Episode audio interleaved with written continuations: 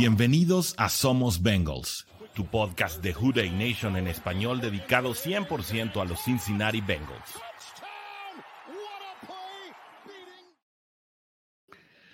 Hola, Who Dey Nation, ¿cómo están? Mi nombre es Orson G y me da mucho gusto darles la más cordial bienvenida a este su programa somos Bengals, un programa y un espacio diseñado para toda la Juday Nation. En español, es decir, toda la Juday Nation de América Latina, a quienes les mandamos un fortísimo abrazo desde donde quiera que nos escuchen, ya sea en la República Mexicana, en Monterrey, Nuevo León, en Mérida, Yucatán, en Chihuahua, Chihuahua, Hermosillo, Sonora, Mazatlán, Sinaloa, híjole, tantos lados de los cuales nos mandan saludos, pero también llegamos a través de esta señal hasta Chile, hasta Honduras, hasta Argentina, hasta Brasil. Y les damos muchas gracias a todos los que nos acompañan y con nosotros hacen fuerte este rugido que nos caracteriza. Jude y a toda la banda que ya anda por aquí. Fabricio ya se conectó con nosotros, ya se conectó también Carlos Aquino, Jake, David Ávila también ya está por acá. Memo Peredo desde Pachuca. Claro que sí, Memo, un abrazo para ti. Y es que eh, estamos de plácemes hoy porque nuestros Cincinnati Bengals llegaron por fin a romper esa maldición de las últimas temporadas que nos tenía marginados de ganarle a los Cleveland Browns. Resolvieron este juego por un marcador de 23 a 10 y con esto se ponen en el acecho, así como el título de este programa lo indica, al acecho no solamente de llevarse la división de la AFC Norte, sino que también se colocan en la discusión por llevarse la conferencia americana o por lo menos quedar entre los primeros lugares de eh, esta conferencia que pues a la postre es la eh, aparentemente la más poderosa de las dos en la, en la NFL. Y eh, pues en este momento la liga se encuentra muy expectante de lo que los Cincinnati Bengals pueden hacer. Este equipo está llamando las miradas, tal vez solo detrás de los de las Águilas de Filadelfia, que están teniendo pues una temporada bastante favorable. También tal vez eh, aderezado por el condimento de que, bueno, la conferencia nacional parece no estar tan fuerte como en otros años, salvo por eh, los casos de los Cowboys de Dallas, que este año están teniendo una gran temporada, y los 49 de San Francisco, que a pesar de quedarse sin sus dos quarterbacks principales, así es, sin dos de sus quarterbacks principales, es decir, cuando hicieron la apuesta por Trey Lance eh, a inicios de la temporada, pues eh, al final, en la semana 2, este coreback titular terminó eh, saliendo por lesión. Después, como bien saben, se optó por Jimmy Garoppolo, quien también la semana pasada resultó lesionado y ahora están trabajando con la figura de Doug Purdy, al que le llaman, o bueno, eh, le llamaban Mr. Irrelevant, esta posición que se gana cuando eres el último jugador escogido en el draft. Y bueno, pues resulta que Doug Purdy lo hizo muy bien frente a Tom Brady el domingo pasado y creo que ya podemos dejar de llamarlo Mr. Irrelevant, pero este podcast se trata de tus Cincinnati Bengals y eh, para eso estamos, para hablar aquí del el equipo de nuestros amores y vamos a empezar con un poco de los comentarios que tiene la Juday Nation en español antes de entrar de lleno al análisis de este partido en el que, insisto, tus Cincinnati Bengals le ganaron por 23 a 10 a los Cleveland Browns. Se sacudieron por fin la maldición que agobiaba a este equipo prácticamente desde la llegada de Zach Taylor. Hay que recordar que justamente en la primera temporada de Zach Taylor, es decir, aquella en la que los mariscales eh, titulares fueron Andy Dalton, el último año de Andy Dalton eh, en las riendas o tras del centro de los Cincinnati Bengals, y aquel Jeff Driscoll que le ganó eh, ese partido providencial a los, a los Pittsburgh Steelers en un lunes por la noche cuando nadie daba ni un centavo por la temporada de los Bengals. Bueno, en el segundo partido contra los Browns, es decir, el partido de cierre de esa temporada, estamos hablando de la temporada 2019, Zach Taylor logró eh, derrotar a los Cleveland Browns en la última semana de, ese, de esa temporada. Sin embargo, no se le volvió a ganar a ese equipo hasta este pasado domingo, lo cual pues ya traía, creo, eh, que asados a, muchos eh, aficionados a los Bengals, entre ellos eh, su más atento servidor, que ya se había cansado de ver perder a estos Bengals con, con unos Browns que habían sido inferiores, que no habían sido infinitamente superiores a los Cincinnati Bengals, por lo menos no en todos los partidos, pero que habían también contado con una dosis de suerte.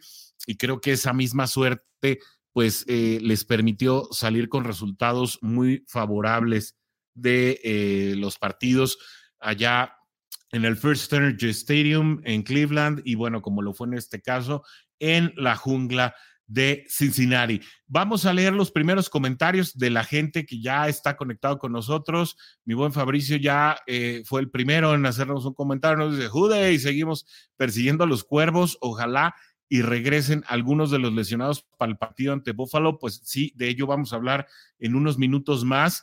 Eh, pero sí, las lesiones están aquejando al equipo y eh, el duelo importante y en el que pues tal vez se espera que, ya se tenga otra vez de regreso al, a la mayor parte del cuadro titular, si es que no hay más lesiones, pues sí, sería ese partido contra Buffalo, pensando también y ya con la mira bien puesta en el partido contra los, eh, contra los Cuervos de Baltimore.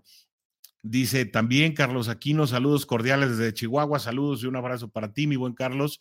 Eh, feliz porque se derrotó a los Browns, sí, por fin derrotaron a los Browns, pero salieron lastimados nuestros Bengals y es que sí, en el recuento de los daños, eh, pues en un inicio, eh, desde el primer drive ofensivo, se perdió a T. Higgins, se perdió a Tyler Boyd y unos minutos más adelante también se apreció a Mike Hilton salir por con una leve cojera, finalmente pudo regresar al partido y ya eh, finalizando el encuentro, pues también se dio a conocer la noticia de que Trey Hendrickson había estado jugando con una muñeca rota.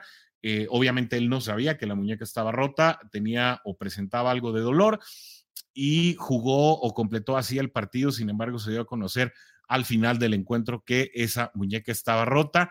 Y si bien el coach Zach Taylor no ha querido realmente señalarlo como tal, esa nota la entregábamos eh, ayer tanto en la página web que es www.whodaynation, bueno, www.whodaynation.lat de latino.com. Ahí encuentran toda la información por escrito relacionada a tus Cincinnati Bengals.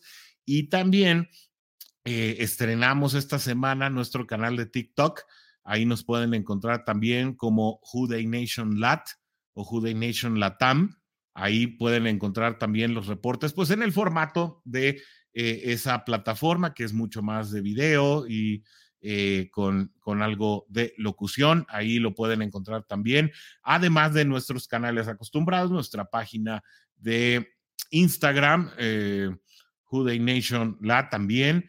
Y eh, ya saben, aquí en Facebook como Juday Nation en español y en el Twitter también como Juday Nation en español. Prácticamente, pues la Juday Nation presente en todas las redes sociales eh, y por ello, pues les pedimos que eh, nos acompañen siempre no solamente con, con, su presencia, la cual es muy grata para nosotros, sino pues que nos dejen el like, que nos dejen el corazoncito, si nos ven a través de YouTube, que le piquen a la campanita para que eh, después, ya estando suscritos, les avise cada que haya nuevo contenido subido por eh, los especialistas de Juday Nation en español. Así que no olviden y usen el hashtag Somos Bengals en sus publicaciones de redes sociales para identificar que son ustedes la Juday Nation la que está haciéndose presente en todas las redes. Eh, también Jake David Ávila nos manda saludos, saludos y un abrazo para ti. Em, Memo Peredo, que se hace presente desde Pachuca, Hidalgo. Adrián Macedo también, como todos los martes aquí, próximos dos partidos para corregir errores y después casi, casi playoffs con Bills y Ravens. Y bueno, eh, eh, si bien eh, el equipo de Tampa dio una muy mala exhibición contra, em, contra los 49 de San Francisco, que insisto, venían con un quarterback pues no titular, eh, pues eh, no podemos confiarnos en que va a ser un, panecito prácticamente, pues todos los equipos cuentan con profesionales y seguramente vienen eh, heridos de su honor.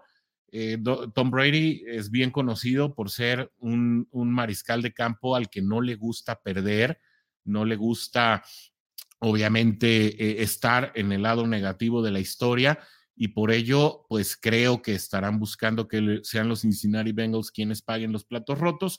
Sin embargo, bueno, Cincinnati también está eh, desarrollando un muy, muy buen fútbol, así que eh, creo que será un duelo interesante. No lo olviden, es el próximo domingo a las 3.25. Tus Cincinnati Bengals juegan como visitantes y eh, pues con ello buscarán reafirmar esta eh, temporada positiva. Ya eh, la marca indiscutiblemente para el equipo será positiva, ya que llegaron a nueve victorias eh, de 17 juegos posibles. Así que bueno, estando en 9-4 con solo cuatro partidos por disputarse, por lo menos los Cincinnati Bengals aseguran una marca positiva para el resto de la temporada. Orlando, saludos para ti también. Juday, un abrazo. Mi buen JC Bengals ya está presente y te mandamos saludos a ti también. Me encanta el avatar de JC Bengals. Eh, que tiene ahí el Roaring Tiger, que es de los que más me gustan. Aquiles Esquivel también ya está presente por acá. Saludos y Juday para ti, mi buen Aquiles. Y por último, Carlos Aquino nos dice, ¿será la primera vez que se enfrente Burrow contra Brady? Sí, sí va a ser eh, la primera vez que estos dos mariscales se vean la cara, lo cual pues representa también eh, una dosis de interés, precisamente por lo que decía Warrior la semana pasada, ¿no? Cómo posiblemente se esté tratando de eh, al que le llaman el GOAT, el greatest of all time, es decir, el mejor jugador de la disciplina, entregándole tal vez la estafeta al próximo GOAT, el cual pues está señalado por muchos expertos para ser el mariscal de tus Cincinnati Bengals, Joe Burrow. Vamos a entrar de lleno entonces al análisis de eh, este partido en el que tus Cincinnati Bengals, insisto, salieron victoriosos de eh, el partido por un marcador de 23 a 10 por encima de los Cleveland Browns. Y eh, pues fíjense que las cifras no son demasiado espectaculares. De hecho, el conteo es un poco más bajo de, lo que normalmente eh, reportamos en estas cifras semana con semana. En yardas totales, tus Cincinnati Bengals consiguieron 363, más o menos unas 30 menos de las conseguidas la semana pasada, obviamente pues en duelos completamente distintos. Yardas por pase, 227, más de 50 yardas eh, de disminución en la producción para Joe Burrow, que bueno, obviamente también tuvo mayor producción terrestre, 136 yardas combinadas entre las figuras de Mixon y Perrine y un tiempo de posesión, pues sí, bastante más bajo, eh, para ser exactos, cuatro minutos con 14 segundos más bajos que la semana pasada. Sin embargo, pues eh, el control del partido nunca dejó de estar en las manos de tus Bengals y, y si bien eh, el primer cuarto parecía que ambos equipos estaban midiendo mucho las, las distancias y que estaban tratando de ser cautos eh, en, la manera de jugar para no arriesgar demasiado. Vimos eh, pues prácticamente muchos despejes en el primer cuarto, incluso ese primer cuarto termina 0 por 0. en el reporte que estábamos haciendo, pues prácticamente cada que hay un movimiento en el marcador, eh, o que hay un cambio de periodo eh, en el partido, pues ese, ese primer cuarto terminó extrañamente con un 0 a 0 que creo que nadie esperaba. Sin embargo, bueno, después Cincinnati empezó a encontrar la fórmula del partido y eh, con cadencia tomó liderato, mismo liderato que nunca soltó y que con ello pudo llevarse finalmente el partido. De la producción de Joe Burrow, como lo decíamos, sí fue bastante menor, muchos menos pases completos que en semanas anteriores, 18 pases de 33. Esto pues le significó caer del segundo al tercer lugar en, en el escalafón de porcentaje de pases completos entre mariscales de campo con eh, un determinado número de intentos, es decir, aquellos que solamente han tirado 10 o 15 pases, pues no entran en ese conteo por debajo de Gino Smith. Y bueno, eh, ello le significó poder conseguir 239 yardas, dos pases de anotación y una intercepción. Eh, situación pues que no sucedía hace varias semanas en que no le interceptaron a Joe Burrow. Sin embargo, afortunadamente la defensiva pudo contrarrestar al ataque de los eh, Cleveland Browns y esa intercepción pues no incidió en el marcador. El que regresó, o bueno, el que sigue en plan grande es Jamar Chase, que con 10 recepciones pudo acumular 119 yardas y eso le significó conseguir un pase de anotación que la anécdota además es muy chistosa. Para quienes eh, no lo han visto aún por ahí reportado en las redes sociales o, en, eh, o que no están familiarizados con la historia, pues resulta que eh, Jamar Chase no sabía que ese pase de anotación en el segundo cuarto iba con destino a él. Dice que de repente cuando reaccionó el balón ya estaba en su estómago y bueno, pues la, la misma proyección del balón le permitió reaccionar a tiempo para poderlo retener. Sin embargo, eh, pues eh, tal vez en manos de otro receptor, un receptor común y corriente, pues este pase no hubiera resultado en una anotación, sino que hubiera sido rebotado. Así que bueno, creo que hasta con una dosis de suerte, tus Cincinnati Bengals pudieron eh, reafirmar su control en este partido. De cualquier manera, la defensa salió en un plan grande, creo que admitir 10, 10 puntos contra una defensiva de Browns, que sí, sí hay que reconocer que tal vez eh, pues no está eh, totalmente conjuntada, pensando en que Deshaun Watson apenas está en su segundo partido detrás del centro de este equipo. Eh, la situación que rodeó a este mariscal, que bueno, no nos vamos a meter ya en la polémica del de, el tema legal, sino pues simplemente pensar en que casi dos años sin jugar por parte de Deshaun Watson, pues definitivamente eh, no son favorecedoras para, para, ningún jugador. Obviamente va a regresar con algo de óxido y esta eh, situación, pues obviamente todavía afecta el desarrollo y la conjunción del de el equipo, sobre todo el equipo ofensivo de los Cleveland Browns, pero también hay que reconocer la grande labor de DJ Reader que controló el, juego terrestre, tal y como lo ha venido haciendo durante toda la temporada. Está jugando en un nivel extraordinario DJ Reader y limitó eh, a, a, Chubb, a Nick Chubb, a menos de 50 yardas, eh, lo cual combinando los números eh, que se dieron también contra los Titanes, en el cual también se limitó a Derrick Henry a menos de 50 yardas, pues eh, resulta que en estos dos partidos contra eh, ofensivas que son o que dominan primordialmente en el juego terrestre, pues Cincinnati solo les ha permitido o les ha permitido no más de 100 yardas a estos dos, a estas dos ofensivas lo cual pues es en gran parte gracias al trabajo que está haciendo DJ Reader para controlar el juego terrestre, está jugando en un nivel de tazón de los profesionales y de verdad que ojalá por fin le llegue el reconocimiento a este tackle nariz de los Cincinnati Bengals que ya está en su cuarto año con el equipo y que sin duda ha hecho eh, pues de la defensiva una unidad extraordinaria. Joe Mixon regresa también eh, en, su, en un partido pues prácticamente para poner fin a esa polémica de, de si es Samaje Perrine el jugador eh, que debería haber tomado la titularidad, con 14 acarreos llega a 96 yardas, eh, un promedio pues superior a las 6 yardas por acarreo, lo cual pues también es bastante positivo y habla de, bueno, del rebote que, que puede estar teniendo este corredor tras haber tenido un inicio de temporada incierto. Creo que el inicio de temporada fue incierto para todos, eh, para prácticamente la mayoría de las unidades, sobre todo a nivel ofensivo de tus Cincinnati Bengals, en las que bueno, la línea ofensiva pues no se encontraba tan bien. Eh, Joe Burrow saliendo de la pendectomía pues tampoco estaba pasando por su mejor momento como pasador. Em, la, eh, obviamente el tema de la línea ofensiva incidía en la actuación de Joe Mixon, pues también con una dosis de incertidumbre.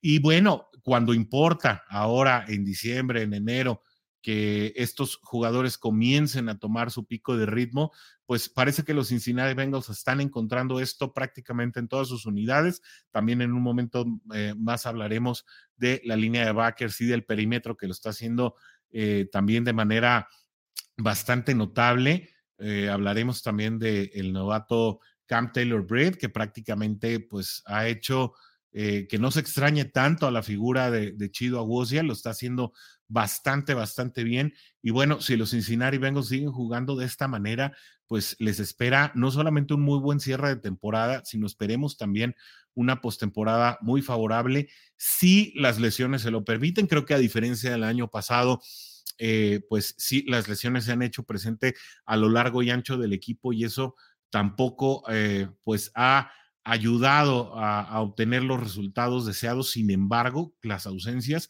han sido bien cubiertas, como lo decíamos la semana pasada, eh, por el próximo hombre en el roster, es decir, lo que le llaman eh, allá en la Unión Americana el, next man up, el siguiente en la fila. Eh, y eso sin duda habla de un equipo que está muy bien entrenado. Creo que también algo notable dentro de las estadísticas y por eso lo pusimos aquí y no queríamos dejarlo pasar son eh, las 14 tacleadas eh, sin asistencia que eh, registró Logan Wilson en el partido pasado, un número extraordinario, prácticamente porque habla pues de un jugador que está presente en todas las fases de la defensiva y, y, que bueno, que en este caso no necesitó de la ayuda de ningún compañero para anotarse 14 tacleadas, pues un número muy cercano a a lo que había hecho Clay Johnston en pretemporada, guardada toda proporción. Eh, de manera que, bueno, pues incluso darse el tiempo para no solamente hacer estas 14 tacleadas, sino asistir a tres compañeros y lograr media captura, pues es eh, de notarse. Y le damos la bienvenida a mi querido Oscar Varela, mejor conocido como la Bengalpedia Bicentenario. Mi querido Oscar, bienvenido. Estamos en la radiografía del partido. ¿Cómo estás? Bien, amigo Orson. ¿Qué tal? ¿Cómo estás tú? Con el gusto de saludarte a ti y a toda la Juday Nation que ya se hizo presente en este partido, perdón, en esta emisión. Y bueno, hablábamos eh, en este momento cuando entraste, pues de la gran actuación que tuvo Logan Wilson a la defensiva, pero no fue el único. También, eh, pues Jesse Bates creo que logró una intercepción valiosa, además de tres asistencias para tacleo. ¿Cómo, ¿Cómo viste tú el partido así de una manera muy general mientras saludas a la Juday Nation? Sí, sí, sí, saludos amigos, saludos primero a ti, saludos a todos, como bien dices, qué bueno que ya nos estén acompañando por aquí, como cada martes. Y pues en general, como, como lo platicabas, fue un, eh, fue quitarse de encima eso que ya traías cargando, ¿no? De, de no poderle ganar a, a, Cleveland ya desde hace cinco partidos que, que, no lo podía hacer el equipo pero la sensación inicial fue de, que se estaba complicando otra vez de más el, partido, ¿no? Eh, fue un primer cuarto, como bien decías, cerrado, complicado, difícil. Se suman las ausencias de repente de, golpe, no te quitan a tus otras dos armas, eh, como es Tyler Boyd y T. Higgins. Entonces eh, tienes que reajustar, ¿no? Pero pues, lo bueno es eso, que el equipo ha seguido demostrando esto que hemos estado platicando en las últimas emisiones. El hecho de decir, bueno, si me falta Mixon, está Pirine, si no está Chase, están Boyd está Higgins, si alguien de la defensiva falta, sale otro de la banca y, lo reemplaza.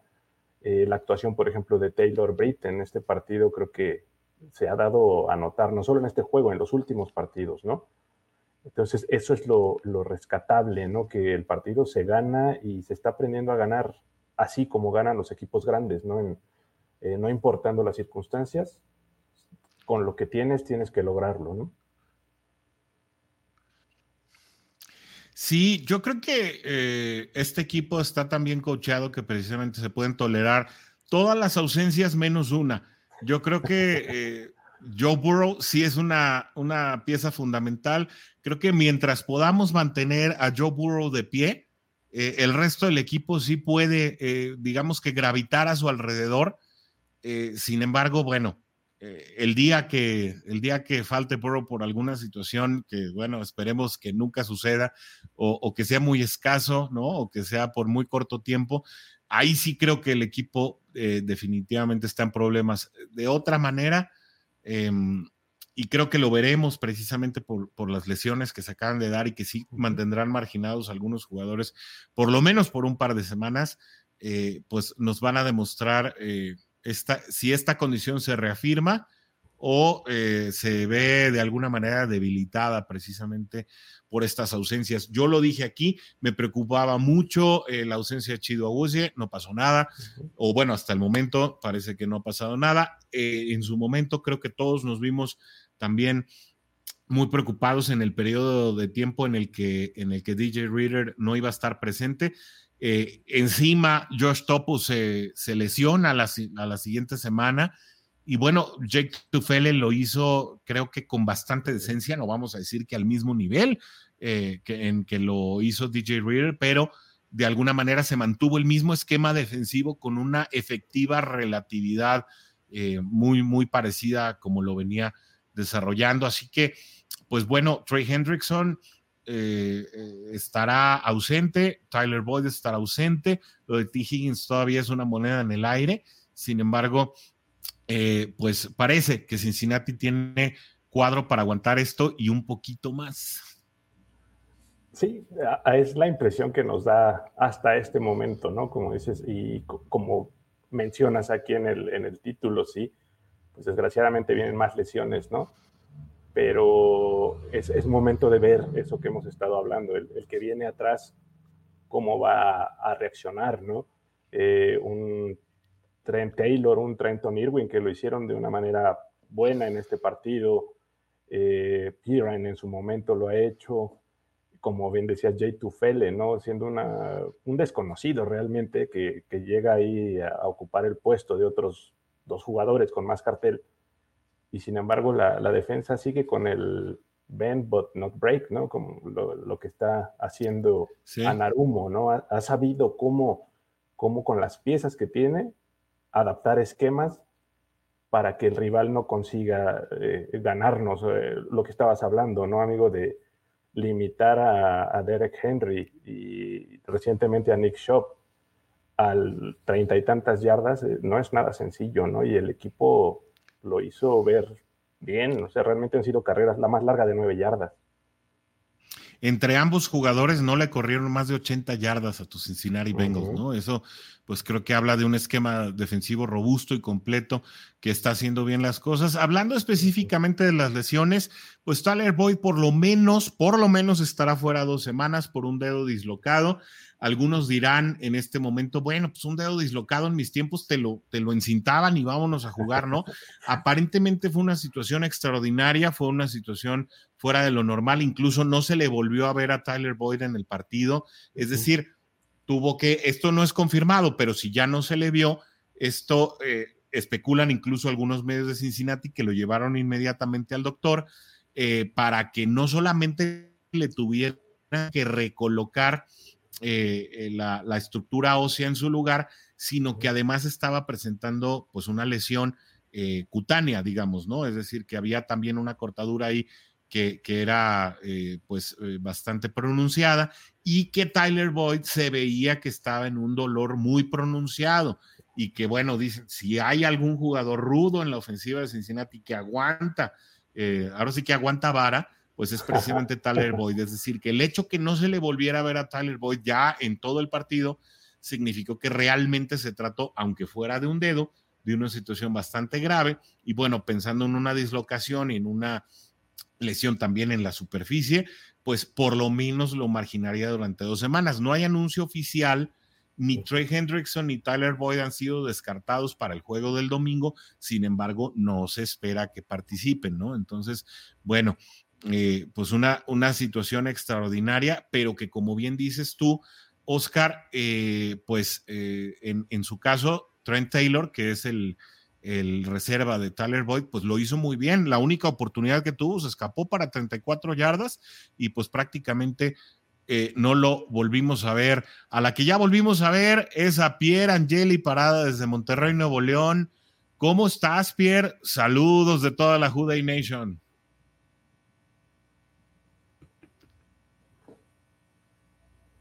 Hola, buenas noches. muy contenta de estar aquí. Ahora sí. Este, muy, muy contenta, llegando un poco tarde, pero estaba yo eh, dando una conferencia sobre lectura, entonces no me podía conectar, pero ya estamos aquí nuevamente.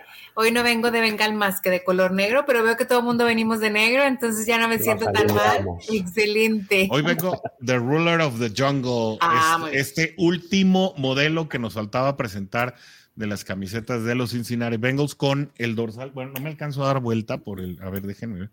Con el dorsal de Joe Burrow. Ah, Ay, tan presumido, tan presumido. Muy bien. Oye, bien. La, mía no bueno, es de Jungle, pero también traigo a, Burrow ahí atrás, mira. Ah, Eso es todo. Ah, que eso es. ¿Cuál debe de ser, no? Nada más pues que la tuya no dice By Who Nation en español. no, Esta sí. Pues es que yo necesito una de esas para ponérmela así rapidito, tenerla aquí al lado o lo que sea y correr, ¿verdad? Se las estoy dando a desear para que cuando salgan ya a la venta las compren con ganas. Ya nomás nos falta resolver el tema de la paquetería, que ya estamos a nada. Y ya teniendo la paquetería, nos vamos de lleno ahora sí con los primeros cuatro modelos, primeros cuatro de la línea de Nation en español. Pierre, platicábamos de las lesiones y bueno, el que también va a estar fuera durante cuatro semanas aproximadamente es Trey Hendrickson, un, jugador eh, rudo como el que más, porque a pesar de que se fracturó en el tercer cuarto, pues dijo, bueno, ahorita vemos que, ahorita vemos qué es, siguió jugando a pesar de estar fracturado, y bueno, no fue hasta después de darse a conocer eh, eh, que la no fue hasta después del partido que se dio a conocer que esta lesión se trataba de una, de una rotura en, la muñeca, ¿no? Un jugador que sin duda influye mucho en el esquema defensivo y que eh, a pesar del next man up, creo que tus Cincinnati Bengals van a extrañar. Sí, no, no, cuando yo supe eso, la verdad es que sí dije, chinelas, o sea, qué Chase, ni qué Mixon, ni qué mis narices, o sea, Hendrickson, o sea, esos son, o sea, él sí, porque al final hace una súper buena mancuerna con Hobart y entonces, pues el problema es que no se nos va a lastimar el Boy, porque si no, ¿qué vamos a hacer, no? Entonces, sí, sí, la verdad es que estoy un poco preocupada. Sí, estoy preocupada. Eh, ¿Tú qué ajuste ves, Oscar? Eh, entra Osai, que es el jugador natural. Eh, sin embargo, la disrupción que está creando Trey Hendrickson este año no se está reflejando tanto en capturas del mariscal, sino precisamente lo que decía Pierre, cómo la presión de uno de los dos lados genera que el lado opuesto, pues prácticamente eh, sea el encargado de romper los platos, ¿no? Sí, sí, lo, platicábamos por ahí, amigo, ¿no? En, tras bambalinas, ¿no? Eh, yo creo que es el Osai Time, ¿no? Finalmente, yo creo que ahora sí es el tiempo que, que tanto ha estado deseando a lo mejor Joseph Osai en, a lo largo de esta temporada y y en anteriores, ¿no? Es tiempo de que él dé el paso adelante, de que ahora sí este, se estrene con un sack a Tom Brady, pero en un partido que cuenta, ¿no? Para que ya no viva del recuerdo que, siempre era su, highlight, ¿no? Que tenía y que siempre presumía, ¿no? De yo este, le hice un sack a Tom Brady, ¿no? Yo creo que es tiempo de que Osai lo haga y quizá algún ajuste de repente de, un Tre Flowers, de repente cargando a lo mejor más por sorpresa, o un Bombel, ¿no? Que son, jugadores golpeadores un poquito más grandes, en, sí, sí, profundos, pero con un cuerpo un poquito más grande, ¿no? Que, pudieran bajar a lo mejor de repente a, aprovechar esos huecos, como bien dices.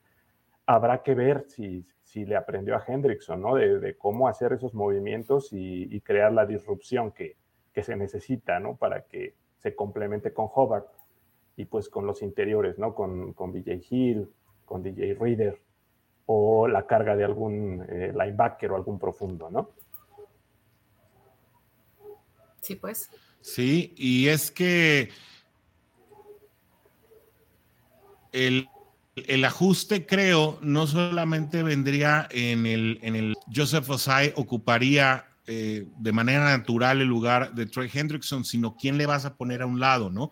Creo que Cam Sample y, Joseph Osai van a estar alternando e, esa posición, obviamente con, con, con Sam Hubbard, DJ Reader y BJ Hill, que BJ Hill además está ocupando un porcentaje de snaps mucho más alto de lo que por lo regular le gusta a Luan Arumo, porque aparentemente no se ha encontrado en las figuras eh, tanto de Zachary Carter em, como de, ay, se me olvidó el nombre de este novato de séptima ronda que también llegó eh, para la línea defensiva, se me fue ahorita su nombre, Jeffrey Gunter, no, no, han, sí, no han encontrado realmente la tónica por el lado derecho para hacer la fórmula. No es que no tengan talento, sino lo que Luan Arumo está pretendiendo hacer ahí en el lado derecho y por eso no hemos visto realmente tanto de, de, Gunter acompañando a, a, Hendrickson. Entonces va a ser bien interesante ver lo que pasa cuando esté Osai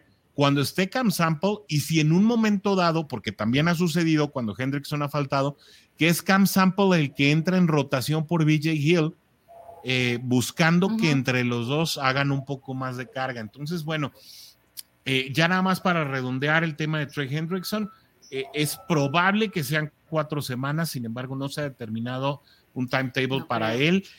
Zach Taylor no le gusta anticipar este tipo de situaciones, es decir, él se rige mucho como por la tablita de que todo sea intravestidor. Eh, mucho tendrá que ver también de las decisiones que tome Trey Hendrickson, pues eh, en función de su salud, se decide anticipar con todo y la, con todo y la muñeca resentida. Em, sin embargo, eh, pues creo que en el creo que es bueno dejarlo recuperarse hasta hasta el partido contra Baltimore. Creo que ese partido contra Baltimore va a ser clave porque eh, el rival de división sigue sin soltar la rienda y bueno, pues seguimos sí en la pelea por la, por la conferencia, pero pues primero hay que ganar la división, ¿no? Claro, claro. Yo la verdad es que no creo que regrese en cuatro semanas, sorry, pero sí la verdad es que estuve leyendo por ahí que la lesión era, o sea, que la fractura sí está interesante, entonces no estoy segura que se vaya a terminar de componer en cuatro semanas. Yo pensaría que a lo mejor está en los playoffs, em, pero pues eso hace que me enoje más contra los Cleveland porque me cayeron bien gordos, qué bueno que les ganaron, entonces, eh, pero sí, me cayó muy, muy gordo que lo lastimaran de esa manera. O se lastimara de manera. Yo me enojé más con los Steelers. es parte del desgaste, ¿no? Con eso siempre, ¿no? No, pero es que es lo que platicábamos una sola cosa tenían que hacer, ¿no? Una sola cosa se les pidió. ¡Una chamba tenías! sí, exactamente. No, y mira, es que era un, siento que un escenario propicio, ¿no? Porque no está Lamar Jackson, que es tú, el que mueve finalmente la ofensiva de, los Ravens. Obviamente tienen armas eh, por aire y por tierra. Encima se, Huntley sale con una conmoción también, ¿no? El segundo coreback. Entonces, ¿Sí? yo creo que era la oportunidad, incluso hasta para ellos mismos, de todavía ponerse en cierta contención o cierta esperanza de buscar un pase a playoff, ¿no? En la eh, pelea, ¿no? Sí. lo digo en, buena onda, obviamente, ¿no? Pero sí es así como que una sola chamba tenías que hacer. Pero es que los que son malos son malos. Eso sí. O sea, ¿cómo hacer buena chamba si son malos? no se puede. Oigan, pues vamos a ver qué tiene la Juday Nation para nosotros. Dice JC Bengals, saludos, Juday, pues claro. Em, dice también JC Bengals se, se enfrentaron en pretemporada y ganaron los Bengals contra los Bucaneros. Así es, así dimos cuenta de ello. Dice Carlos Aquino también. No ha salido nada sobre la evolución de los receptores. Boyd con un dedo fracturado, Higgins con el tendón eh, de la corva. ¿Será que no estarán listos eh, contra Bucaneros. Bueno, el caso de T. Higgins, vamos a tener que estar pendientes del, reporte de lesiones. Sí, está en día a día. Boyd sí, definitivamente fuera dos semanas. Eso sí, ya eh, de manera definitiva. Le damos la bienvenida desde el otro lado de la fuerza a nuestro Jedi predilecto, a Rodrigo Guerrero. ¿Cómo estás, mi buen Warrior? Cari son todo bien, gracias a Dios. Aquí con, la novedad que me topé acá con alarmas de tornados y todo eso. Pues, pero quieres andar allá, ¿verdad? Bueno, pues, eso no, es la alerta sísmica. No, no, no. No, acá está Aquí, aquí te llevan para arriba, no para abajo. mira, aquí nos puede faltar el agua. No, eh, se nos puede la, la, inflación, no puede haber vacunas, pero tornados no hay. No. Qué bueno. Eso sí. Bueno. oye, te manda saludos el, el, el Cap Steve Rogers, el Cap Bengalorian. Igual que Miguel Ángel Morán, que anda también en tierras regias. Hola, Miguel. Miguel, Miguel de Monterrey. Sí, también. Bien sí, conocido sí. por allá. Exacto. Eh, Adrián Macedo, saludos, que ya anda por acá, nos dice, se gana, aunque nuestra defensa nos sigue espantando en jugadas claves como las terceras y largas oportunidades. Eh, a mí lo que más me gusta, yo estoy muy tranquilo cuando está la defensa en el campo, fíjate. Eh, eh, creo que es cuestión de apreciaciones. Dice Rodolfo Reyes Mendoza, buenas y felices noches a todos, Juday, desde Itapalapa para el mundo, igualito Saludos. que Los Ángeles Azules, pi, pi, pi, pi. Eh, Carlos Aquino dice, ahora Joseph Osai debe dar un paso adelante y demostrar eso que los Bengals esperan de él, sí pues eh, prácticamente, ¿cómo Debería le gusta a la NFL estas narrativas circulares, no? Todo el Big Fuss de, de Joseph Osai comienza precisamente cuando captura a, a Tom, Brady a Tom Brady por encima de Tristan Wirfs, eh, se lesiona en ese partido, no volvemos a ver tanto de él en esta temporada como que empieza a regresar y curiosamente va a ser titular frente a Tom Brady. Eh, y bueno, Tristan Wirfs está lesionado, si no me equivoco pero, sí. pero bueno, frente a estos bucaneros y frente a este Tom Brady, ¿no? ¿Cómo, cómo, cómo le gusta a la NFL tener estas narrativas circulares? es lo que hace más emocionante. Por cierto. bueno, seguimos con los comentarios para darle, eh, darle curso a todos. Dice Adrián Macedo, también está lesionado. Eh, no sé a quién se refiere porque ya hablamos de muchas personas. Iván no, Esquivel, saludos amigos. Burrow MVP. ¿no? Sí, Burrow MVP, sí. sí. Saludos, Iván. Sí, Burrow MVP, definitivamente, Iván Esquivel. Tiene que estar por lo menos en la plática, ¿no? Eh, Adrián Macedo dice: ¿Sabrá nuestro estimado, nuestro estimado Bengalpedia cuántos jugadores han jugado con muñecas rotas? Yo recuerdo a Bill Romanowski, Junior Shaw, y creo que alguien en Dallas, eh, no sé si habrá sido la cocina Newton en su momento. Tal vez. No, mira, que, que, tenga el dato así, no, pero me acuerdo de dedos dislocados, así zafados y que se los vuelven a meter Uf, y. Bueno, Steve Largent con una rodilla rota, ¿no? Sí. Sí, sí, Steve sí. Largent de los legendarios hijos de los 70 Adrián Macedo, Jeffrey Gunter también estaba lesionado. Tenemos un hospital. Bueno, caray. A lo mejor a, a ese se refería Adrián Macedo. En el comentario en, anterior. En el comentario anterior, así es. Rodolfo Reyes Mendoza dice, las dos visitas que vienen, Tampa y Boston, o sea, Nueva Inglaterra, aún que son equipos que no están en su mejor momento, son bravos, sí, y valen lo doble, ninguno de los dos. No, y es que, ¿sabes qué, Adrián? Digo, Rodolfo, a, a este, ya en estas alturas del partido y con, y con Baltimore haciendo lo que está haciendo, pues te, te obligan a ganar todo, absolutamente todo, ¿no? JC Bengals nos dice la lesión de Hendrickson traerá un cambio en el roster en esa posición. No, porque no lo van a mandar a, a lista no de reserva. Entonces uh -huh. se queda con su spot de, eh, en el roster y se, re, se recurrirá a las, a las reservas. Dice, no se da una cuenta de que los cuervos traen una defensiva muy buena. No, sí, es, especialmente eh, tras la llegada de, eh, del último refuerzo en la semana 9 acababa de acababa de escuchar el clip y se me fue eh, se me fue el nombre de ah, del defensivo del, que llegó. Sí lo agarraron en semana 9 y sí, sí, sí, sí, la verdad es que la defensiva de Baltimore está en plan grande. Su problema es el ataque y más eh, con Raquan la defensa Raquan Smith. Gracias Warrior eh, y, y, bueno, obviamente ahora que van a estar jugando sin, sin sus dos mariscales titulares hasta que pase eh, hasta que pase Huntley el, el, protocolo de conmoción, ¿no? Último comentario, Edgar Hernández. Anarumo podrá estar en la mira de algún equipo. Yo creo que sí. Yo lo platicaba. Eso, eh, eso lo platicamos al principio de la temporada, sí. ¿te acuerdas? Y a mí me da, me da pavor, porque así como pasó con, con Zimmer, ¿no? Con Mike Zimmer cuando se fue de head coach a Minnesota, pues eh, prácticamente la defensiva de Cincinnati tardó mucho tiempo en reestructurarse hasta la llegada de Narumo. No sé, no sé cómo estén apreciando ustedes. Vamos a insertar el tema, me parece un muy buen tema, aunque sea de, de, de improviso.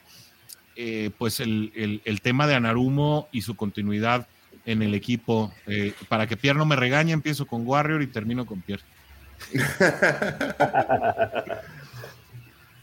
Digo, yo creo, lo hablamos en un principio de la temporada, ¿no? De, quién podía haber, eh, quién podía salir, porque inclusive hablábamos de, este Callahan, de que pudiera salir también, de que lo pudieran agarrar otros equipos.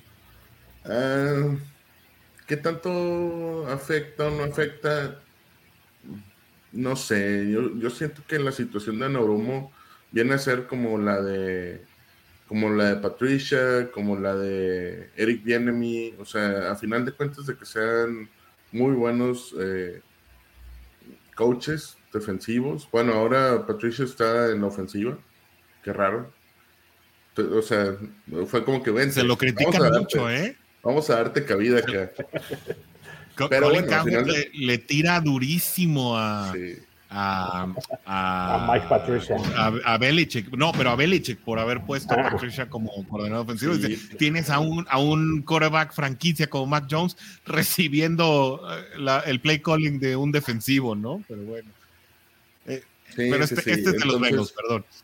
Entonces, digo, yo siento que no, no es tanto el miedo de que se vayan, sino que pues, son, son gente que se van a quedar a pesar de que sean muy buenos, ¿no? O sea, por ejemplo, Eric viene mi cuántas veces no hablamos eh, cuando cuando este el cambio de Marvin ah, Lewis, ¿no? el, cambio de Marvin Lewis, de que pudiera venir eh, mí, pero pues, digo, al final de cuentas él sigue quedándose en Kansas, o sea, es la decisión de él como persona bueno, es que nadie lo ha agarrado, nadie lo ha invitado.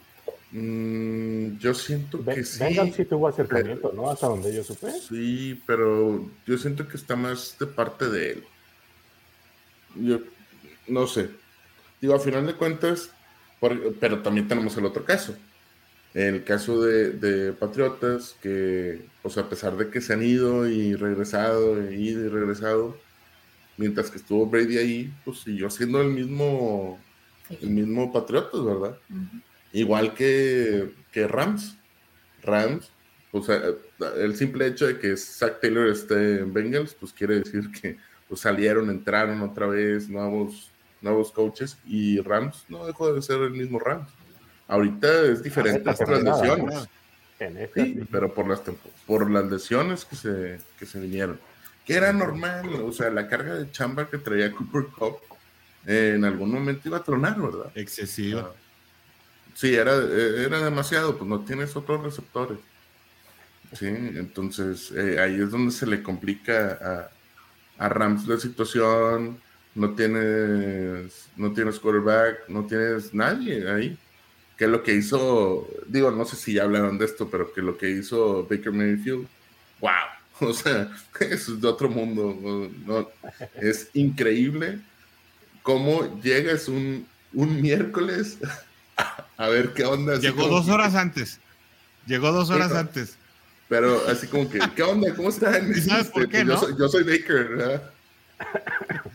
Pero ¿Y sabes por... qué dos horas antes, no? No. Porque todavía no se había acabado el waiver ah, y él ya había agarrado el avión a Los él Ángeles. había agarrado el avión, sí, cierto, sí, cierto. Sí. Sí, sí, sí. Y, y, ya se cuenta que va llegando. ¿Qué onda? Yo soy Baker. Hola, yo soy Baker. ah, yo soy Cook. Ah, bueno. Con su etiqueta, soy Baker. Sí, sí. sí, hello, my name is. My name is Baker. Oye, y aprenderte los los play callings y siete jugadas, se aprendió siete. Sí, pero corrieron las mismas siete todo el partido. y cuál fue el resultado pero funcionó. ah, pero los Raiders o sea, no quiero demeritar lo que dices. Tienes razón Warrior. Pero también esos Raiders o sea por favor mojaron, sí mojaron el playbook y ahí este no, también los Raiders regalaron el partido Sí, se Ay, no, no creo. No, no, no, no. No, le quites el mérito del, del, del último drive a, Rams. Bueno. Mira, para regalo que no se Toño de Valdés, que seguro nos está viendo. Regalo de partido a los Steelers, que con el menso más menso de los... ¿Más mensos? De los Ravens, perdieron. Entonces, no, regalo el partido ahí. Bueno, pero estaba tirando Trubisky también, porque conmocionaron a Kenny Pickett, o sea, también. Digo, Trubisky ya sabemos que, ay, híjole. Eh, ya no quiero hablar de Trubisky. Mejor que Oscar nos diga qué, piensa él del tema de, Anarumo. De Anarumo. Mira, Lu, eh, creo que se ha mantenido, como hemos dicho, en general con perfil bajo. O sea, como habíamos dicho, la, defensiva no ha sido tan notada a lo mejor por, por la liga, eh, pero se está haciendo un trabajo bastante interesante, ¿no? Está demostrando y hasta para nosotros mismos, ¿no? Porque creo que hubo varios que de repente dudábamos de, de Lugan Arumo como coordinador defensivo, no había tenido grandes trabajos ni, ni, otras cuestiones que lo respaldaran anteriormente. Y pues poco a poco se fue ganando la confianza, eh, vas viendo los ajustes que, que hizo, eh, los juegos que le dio a Kansas la temporada pasada, por ejemplo, te habla de una persona bastante capaz, ¿no? Y, como hemos dicho, tienes que trabajar con lo que tienes a la mano y es lo que ha estado haciendo. Eh, lejos de tener a lo mejor superestrellas, ha, ha tenido jugadores bastante cumplidores y bastante trabajadores, ¿no? Y la defensiva, como lo decía el coach en pasadas ediciones, es muy disciplinada. Quizás no es espectacular, pero mantiene muy bien sus bloqueos, sus asignaturas, sus rutas, todo eso te habla de disciplina, de, un, de que están bien coacheados. Entonces, yo no dudo que le llame la atención a alguien más de la liga a un equipo que, necesite ese tipo de coach, pero también es cierto lo que decía Warrior, ¿no? Depende mucho de, lo personal, pero también depende mucho, eh, eh, vamos, el éxito no te lo garantiza, ¿no? el hecho de ser un buen coordinador no te va a garantizar que seas un gran coach, ¿no? Y, eso estaría por verse, ¿no? Hasta que tengas una prueba realmente que te den un equipo, hasta ahí podrías demostrar que eres un gran coach. Entonces, yo no dudo que tenga la capacidad y que le llene el ojo a varios equipos, pero pues como dice el buen Rodrigo, es, cosa de ver. Eh, finalmente en la temporada eh, baja, cuando, cuando estemos sin partidos, ver quién le trata de llenar el ojo, ¿no? Y, ver qué dice él también, ¿no? ¿no? es fácil irte de un equipo donde estás logrando grandes cosas para tomar un equipo que esté en el fondo de la liga, ¿no? También. ¿Habría vida para Luan Arumo o habría vida más bien para los Bengals después o sin Luan Arumo, Pierre? Pues yo creo que sí, siempre va a haber vida, este, simplemente que te ajustes, ¿no? Sin embargo, yo apoyo lo que dicen mis compañeros aquí, y además creo que la liga todavía no va a estar deseosa. Él tiene solamente una temporada y media donde está haciendo grandes cosas, claro. Estuvo en el Super Bowl el año pasado, pero no lo ganaron. Además de su segunda temporada, entonces eh, es como que, bueno, pues vamos a ver en unos 3, 4 años qué tanto haces en Bengals, qué también te va, y entonces puedes platicar. O sea, la verdad es que yo creo que todavía está medio medio verde en ese sentido. Entonces, ah, posiblemente a alguien le interese, pero no tanto como para tener un coach, porque con una temporada y media, pues espérame, o sea, dame tres anillos y a lo mejor, ¿no? Este, yo creo. Eso es como yo creo que puede ser. no creo que se vaya tampoco. En este momento yo creo que tampoco los Vengas lo van a dejar ir. Creo que están haciendo muy buen trabajo. Entonces, de alguna manera y de alguna forma, promesas, coche, lo que sea, le van a dar para que se quede. Entonces tampoco creo que se vaya. Vales de despensa, este, viaja a Finlandia, lo que quieras, pero no, no creo que lo vayan a dejar ir tan rápido. Y él no creo que se quiera. Entonces, eh, eh. son varios factores, ¿no? Entiendo lo que, lo que dice Pierre de, de, lo de los anillos y más que nada, pues por patriotas, digo, a final de cuentas ellos son los únicos que han hecho esas cantidades de anillos para, para que se vayan los los referentes. Esas dinastías. ¿no?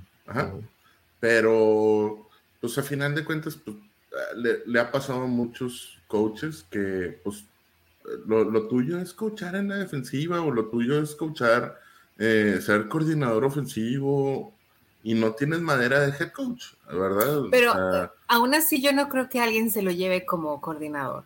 O sea, no creo que todavía esté para eso. No, ¿para qué? ni como coordinador ni como head ¿Eh? coach, ¿sabes? O sea, no, el brinco lo da para ser head coach.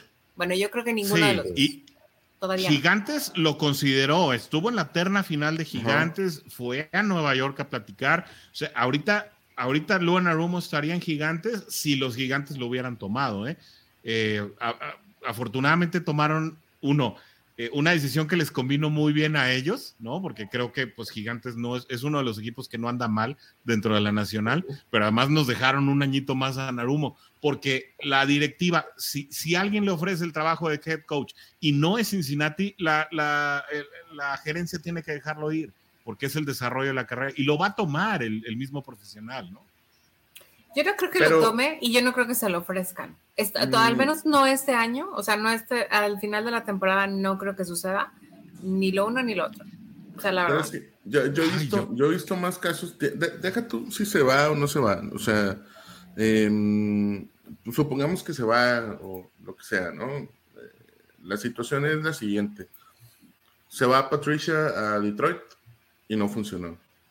Se va Wade. Dos años estériles se va Wade, el tío Wade, se va a,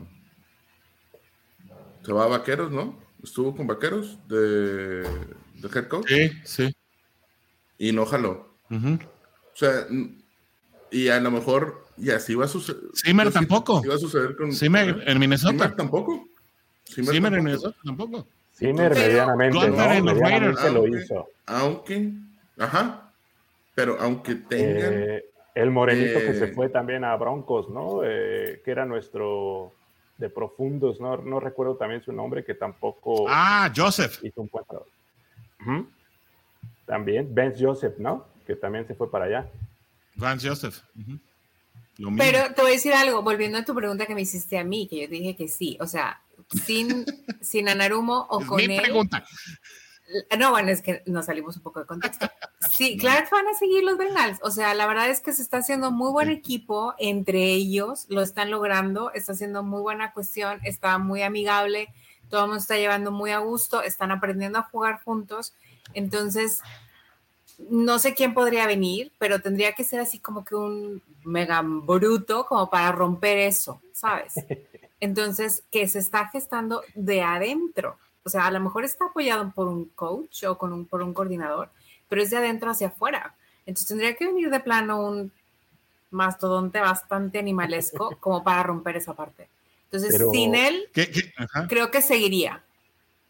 Pero no es sencillo, ¿no? El, yo recuerdo mucho lo, lo, que nos dolió cuando se fue Zimmer, justamente. Y creo que se estaba. ¿Te parece? A mí me parece que Gothard lo hizo muy bien, Pero es que, ¿sabes qué? Yo creo que en otro momento. la adaptación de repente. Pero es que en otro momento, porque aquí están empezando de ceros, se están juntando nuevos que están aprendiendo a trabajar juntos con otro también nuevo. Entonces, yo creo que esa es la gran diferencia. No, no, no, pero Naurumo ya, ya, o sea, bueno, eh, eh, o sea, no estoy hablando de que es así como un novato, pero vaya, o sea, no tiene 30 años, ¿no? O sea, están empezando a trabajar trabajado con Taylor en Miami. Sí, sí, sí, Ya, se conocían, ¿eh? Por eso lo invita Taylor. se conocían en Miami. No, pero eh, me refiero a los jugadores. Luan Arumo era, era, era coach de profundos, de perímetro. Y de ahí es de donde lo jala. Y el estilo de la casa, antes de darte la palabra, Warrior, Normalmente lo que Cincinnati hace es que saca de abajo, es decir, por ejemplo, ahora Dan Pitcher es el, eh, el coach quarterbacks y él venía trabajando eh, eh, con el coach anterior y normalmente va haciendo, como, Cincinnati trabaja como un semillero de coaches, es decir, cuando se va un, un coordinador, viene uno de sus especialistas a, a cubrirle, eh, pues a cubrirle la espalda o a, llenar sus zapatos, ¿no? Pero tú tienes todavía un punto por ahí pendiente, Warren. Sí, vaya, em, a lo que me refería o, el punto que quiero dar es que no porque sean eh, buenos en, en, lo que están haciendo de ser coaches defensivos, coordinadores defensivos o coordinadores ofensivos. Ahí está McDaniels. Digo, ¿Qué, otro ejemplo quieres que, les dé, verdad? O sea, aunque, aunque no hay una garantía en su, pues posición, no quiere decir que tengan la madera de, head coach. Y Orson ya se nos trabó otra vez. Sí, Orson, ¿qué onda? Ese internet. Es día de pago, es día de pago. No pagaste, sí, sí pagaste. no pagaste. Estoy gosteando, estoy gosteando. Ah, ok. no, aquí estoy, aquí estoy. No, pero creo que, creo que sí tengo un punto ahí, o sea, no, no, no porque sean unas eminencias en lo que están haciendo eh, actualmente, pues quiere decir que vayan a ser unas eminencias de head coaches, ¿no? O sea, ahora no, estoy, diciendo que Luan Naurumo sea una eminencia todavía, también, Es que también es eso. ¿no? es como, como haber dicho, por ejemplo, Joe Montana nunca fue coach, ¿no? Y en teoría era, es uno de los más grandes jugadores que ha tenido la liga. Ahora, no te va a garantizar que lo pueda hacer, ¿no? O por ejemplo, Jordan a lo mejor, ¿no? Por ejemplo, Tony Romo y Eli Manning tienen madera para ser head coaches. Esos dos sí. Bueno, esos dos sí más comentarista, ¿no? Tony Romo sí le ha hecho bien de comentarista. Es que la, manera de lectura que tiene. Es que el nivel de análisis es brutal. Sí, sí, sí. Pero no es lo mismo atrás que, adentro, ¿no? Entonces también es eso.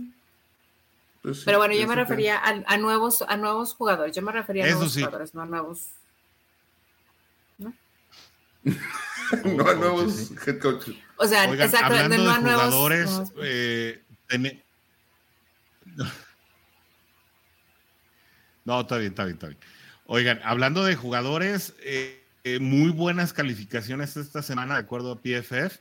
Eh, Jamar Chase se lleva la medallita de oro con 91.6. DJ Reader ahí pegadito con un juego casi perfecto, lo que les decía, completamente disruptivo, 91.4. Jesse Bates con su intercepción eleva su promedio y se va a 89.9. Jermaine Pratt, que desató una mini polémica que ya Luan Arumo, no sé si quieren que hablemos de ella en un ratito para los que, los que no se enteraron, eh, pero ya Luan Arumo salió a decir que no hay polémica, que no andemos, eh, que no andemos sacándole eh, el hilo negro a la hebra con 89.3 y Logan Wilson, a pesar de sus 14 tacleadas de solapa, apenas llegó a un 84.9, pero pues la verdad es que por primera vez en muchas semanas no vemos a un jugador de la línea ofensiva en este conteo. Sin embargo, la línea ofensiva tampoco lo hizo mal. Creo que Cincinnati está llegando a ese nivel de conjunto eh, que esperábamos ver. Es decir, es bueno saber que hay buenas individualidades, pero lo que está predominando en Cincinnati es el juego de conjunto, ¿no? Sí, sí, sí. Sí, al final de cuentas, eh, y lo escuchaba en la, en la narración de la, del partido, o sea, eh, que dicen DJ y BJ, eh, DJ Reader y BJ Hill están ahí parando todo. Creo que Nick Chop se quedó con 34 yardas, ¿no? Una cosa así. 34. 34 yardas, ¿verdad? Sí, no lo dejan correr. O sea, es un jugador que, que está promediando las noventa y tantas yardas por juego y no lo dejaste hacer nada. Eh, eso habla muy bien de, la línea defensiva, ¿no? Así es. Sí. Y, matas preeminentemente, Oscar, a, equipos que dependen del juego terrestre y prácticamente vuelven su ofensiva unidimensional y se les acaba el juego, ¿no? Sí, sí pasó con, acaba de pasar lo que estamos platicando, ¿no, amigo? Con, con Titanes, que paras a Derek Henry. Con Kansas limitas bastante bien a Isaiah Pacheco. Ahorita viene, eh, viene Nick Shop y viene también Karim Hunt y los paras también. Entonces sí, en definitiva, si una parte de tu ataque no funciona, tienes que redireccionar y, te vuelves unidimensional, como bien dices, no pierdes esas jugadas de engaño que, que, puedes hacer, esos play actions, y te conviertes en demasiado predecible, ¿no? Pero por eso hablamos del, gran trabajo que está haciendo la, defensiva, no en específico los frontales, pero no solo ellos, ¿no? Porque hemos visto a Mike Hilton bajar a taclear a Derek Henry un par de veces en, atrás de la línea de golpeo, ¿no? También de repente, o los linebackers haciendo también grandes jugadas y manteniendo los bloqueos cuando se debe. estamos teniendo una, una de las mejores defensivas que ha tenido Bengals en toda la historia. Yo creo que sí. Sí. En proceso de. que sí. En proceso, em, sí.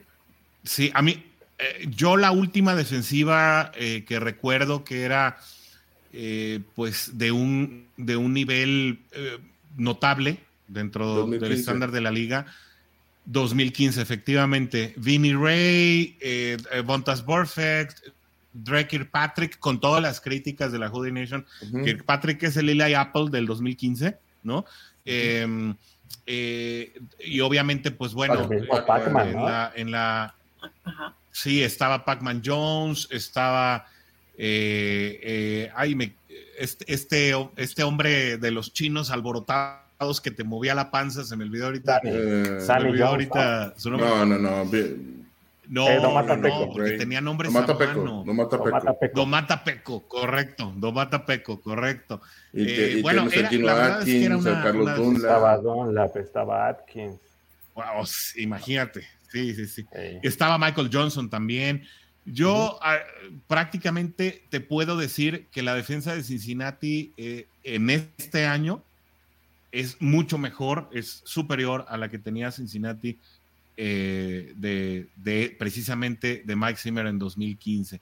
Sin embargo, eh, me gustaría regresarme poquito a la ofensiva para, para platicar con Pierre precisamente de Jamar Chase, 91.6 como receptor, a lo mejor un poquito el tema circunstancial, pero superó otra vez las 100 yardas con apenas 10 recepciones, un promedio de, más de 10 yardas por recepción.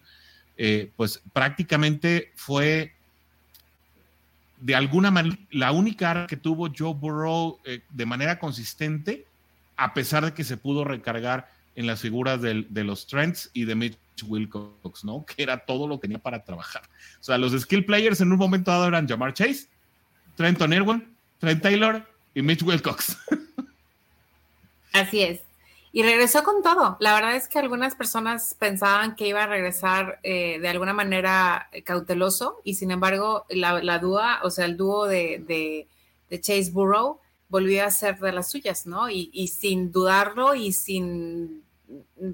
En ninguna de las jugadas le dudaron, ¿no? O sea, la verdad es que él regresó en súper buena manera, o sea, es, increíble lo bien que jugó. A mí me resulta, o sea, si es que acaba de tener una fractura, criatura de Dios, pero bueno, la verdad es que lo hizo excelente y era algo que se esperaba, aunque se dudaba, ¿no? Entonces creo que esa, esa dupla sigue siendo genial.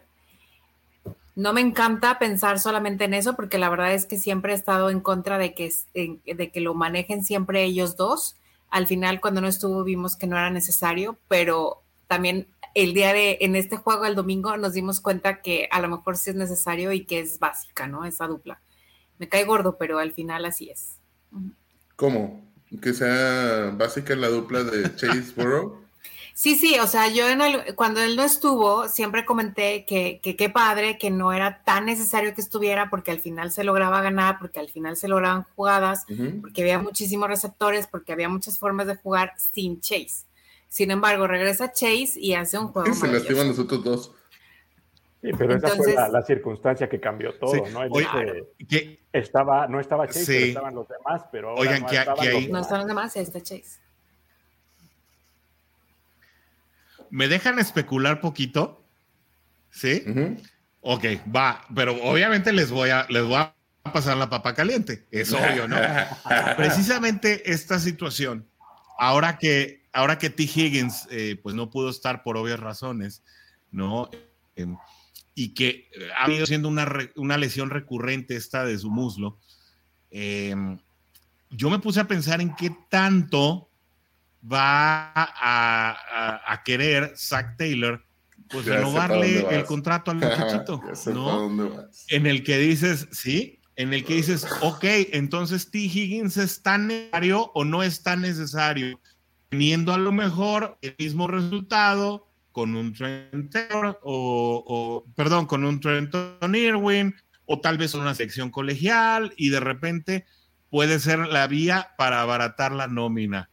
Empiezo con Warriors. No, no, no, no, no, no, no, no, no, no, no, no metamos ese tipo de polémicas que no, que no son buenas.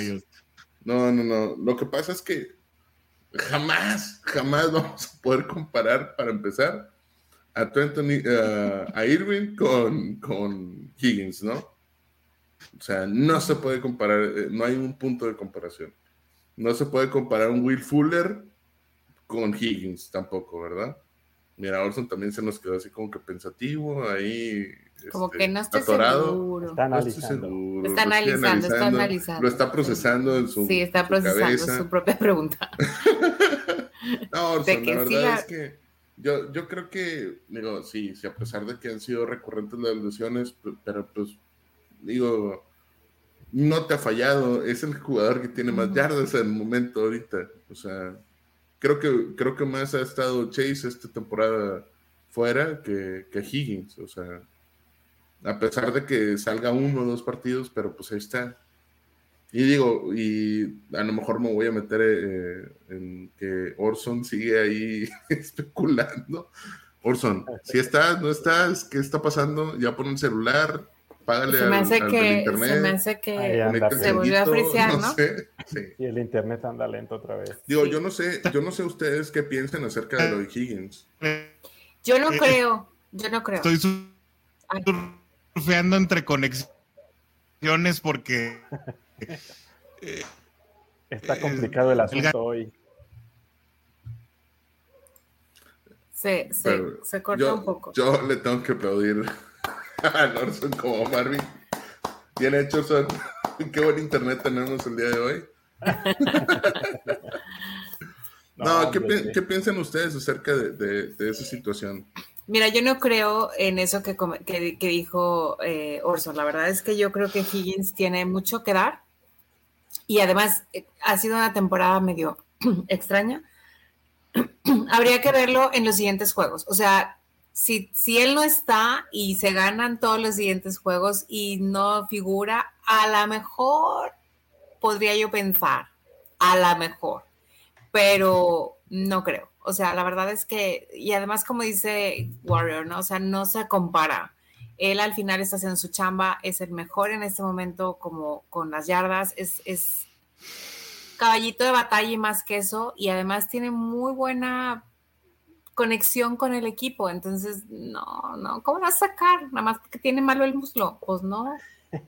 No, pues pero- es algo que se puede atacar en, en, eh, en off-season y, y listo. o sea, Claro, claro. No debe Pero- pasar de, de ahí. Pero sabes que sí es un cuestionamiento válido, creo yo, en, en- en la parte de, de cuando llegue el momento de tener que pagarle a, a dos o tres jugadores juntos. Y, por ejemplo, si llega una oferta grande por él, vamos al, al tema de, pues es mi desarrollo personal, lo que estábamos hablando, ¿no? Y pasó en un, en un momento, por ejemplo, digo, guardadas las proporciones, obviamente, de un Marvin Jones y un Mohamed Sanu en algún momento pasó, ¿no? Que ellos lo que querían era hacer un, un receptor número uno con, y estaban a la sombra de AJ Green. Obviamente no se comparaban a lo que tenemos hoy, ¿no? Porque no, o sea, pero ahorita T. Higgins puede ser el, el wide receiver número uno de cualquier equipo. Sí, sí. Bueno, pero es que él está diciendo que sí se va, pero aún así yo creo que, pero él no está a la sombra de Chase, o sea, no está a la No, sombra de no. Chase. Y por ejemplo, Ma- este Marvin Jones se fue a Detroit y fue segundo, o sea, Sí, no y- pasó inclusive nada. fue tercero. Mohamed Sanu se, se va a, a A Atlanta y, Atlanta. y ya. no Sí, era el segundo de, de Julio Jones en algún momento, ¿no? Y el otro era el segundo de Megatron, de de Calvin Calvin Johnson. Pero él no es el segundo de Chase. Pero No, no, no. imagínate, Pero, pero, pero yo siento que Higgins no es el segundo de Chase. No, no es, no es, ¿dejarías, dejarías ir más fácil a, a Tyler Boyd, por ejemplo, que a T. Higgins? Yo creo que ahí es donde está la situación. La- ¿Por qué? Porque a pesar de que Tyler Boyd es tu mejor slot, Ajá. creo que esa posición todavía es más Lo puedes reemplazar más ah, fácil. posible de ¿Dónde está el coach? ¿Por qué no está el coach? Él nos podría resolver esta, esta intriga. A No ver, lo ¿dónde sé. está el coach? No, Puede bueno, ser. este, yo lo que digo es que. Nada, no es cierto. ya me iba a poner Te va a colgar a al coach. Te va No, a colgar no, no. el coach. Déjame pinto unas calillas aquí en la barba y ya me pongo ahí a, a. Sí. ¿Qué fue. Orson? ¿Ya, ya nos escuchas? ¿Ya regresaste Oigan, pues, al planeta Pero Tierra? está- Ni con el Sí, celular, no- nunca, nunca contraten megacable. La verdad es que siempre, siempre hago la broma del vecino, ¿no? Pero la verdad es que ahora sí ya eh, ni surfeando entre conexiones eh, puedo tener ahí una señal estable. Nunca contraten megacable. Eh, mañana mismo cancelo mi Telmex. contrato y, y hablo con una nueva compañía. No llega aquí donde yo estoy, vivo en un cerro eh, Ah. prohibido. Pero, Ah, eh, pero sí hay otra compañía que llega y la verdad es que eh, creo que ya, eh, ya después de este programa ya es la señal definitiva para cambiar. Estoy ahorita conectado desde el celular, espero que ya eh, también Pero estás más estable así, Telcel ¿eh? nos aguante. Sí, nos, nos aguante la situación. Tenemos un montón de, eh, conecta de, de comentarios. De comentarios. Empezando por Charlie Guerrero que dice No. internet satelital. Pues sí, sí, por espérame, favor. espérame, Nada más que no Bueno, te llueva porque entonces se... Después de esto, ahí les pongo la, la, la polémica nuevamente. Ok. Bueno, creo que no, pero a lo mejor Bueno, tú lo puedes creo que- ayudar. creo que, a ver, déjame te ayudo, Orson. Sí, los comentarios. ¿En qué nos quedamos? Acá. tu, tu, tu, tu. ¿Cuántos comentarios hay? Porque nada más vimos. Aquí, mira, aquí en el de Adrián Macedo Ah, dice, perdón, salí pero leí que Osai también salió lesionado del partido eh, por el hombro brazo, nada de consideración, no está en el fue- reporte. fue. Charlie Guerrero le manda un saludo y un abrazo a- a- al buen Warrior, a Rodrigo Guerrero, y A también manda saludos a mí, muchas gracias. Dice también que no cree que los Bengals lleguen de nuevo al Super Bowl, anda picando crestas. Sí, Yo la verdad sí, no sí, creo sí. que los delfines lleguen ni a los playoffs, o sea, Uh. también tú. Ouch, eso sí estuvo feo. Ah, tú también Yo tienes. solo quiero eh, decirles que crean y empujen. Dice Martín Martínez. Dice Martín Martínez, Que crean y empujen hasta Sí, sí, el sí, final dale, a nuestros amados Bengals. Llegaremos Sí. al Super Bowl de nuevo, se los aseguro. Solo sigamos dándole para adelante y mantengámonos unidos, amigos. Saludos desde San Luis Potosí. Saludos, Muchas gracias. Yo Saludos, creo lo que dice Martín. Martínez. Sí, Bienvenido. sí, sí. sí, Macedo, sí, Adrián Macedo, será por eh, porque Búfalo. porque Buffalo y Kansas City le están dando más lana a la NFL. Ah, no empecemos. No, no, no, no, no. Ah, No, no, no. Aquí eh, yo, yo especulo para convivir, pero no, ya, este, no, no entremos Sí, en, no. en- en- en- en teorías de la conspiración. Sí, saludos a las Football Girls y obviamente Saludos, un chicas, eh, saludo saludos a especial para Pierre, Jude. Jude y Football Girls. Qué bueno que siempre pasan a saludar. Aquí no es la Liga MX, dice Charlie Guerrero. Ah, Bueno, pues por, sí, lo, por lo que estábamos hablando de, por lo que estábamos hablando de los cambios de coches y todo eso, ya ves que se van y vienen de, de un equipo y se los están rotando y, Y que el Ojitos Mesa y que el Sí, que- Tomás Boy, para todos ahí, ¿no?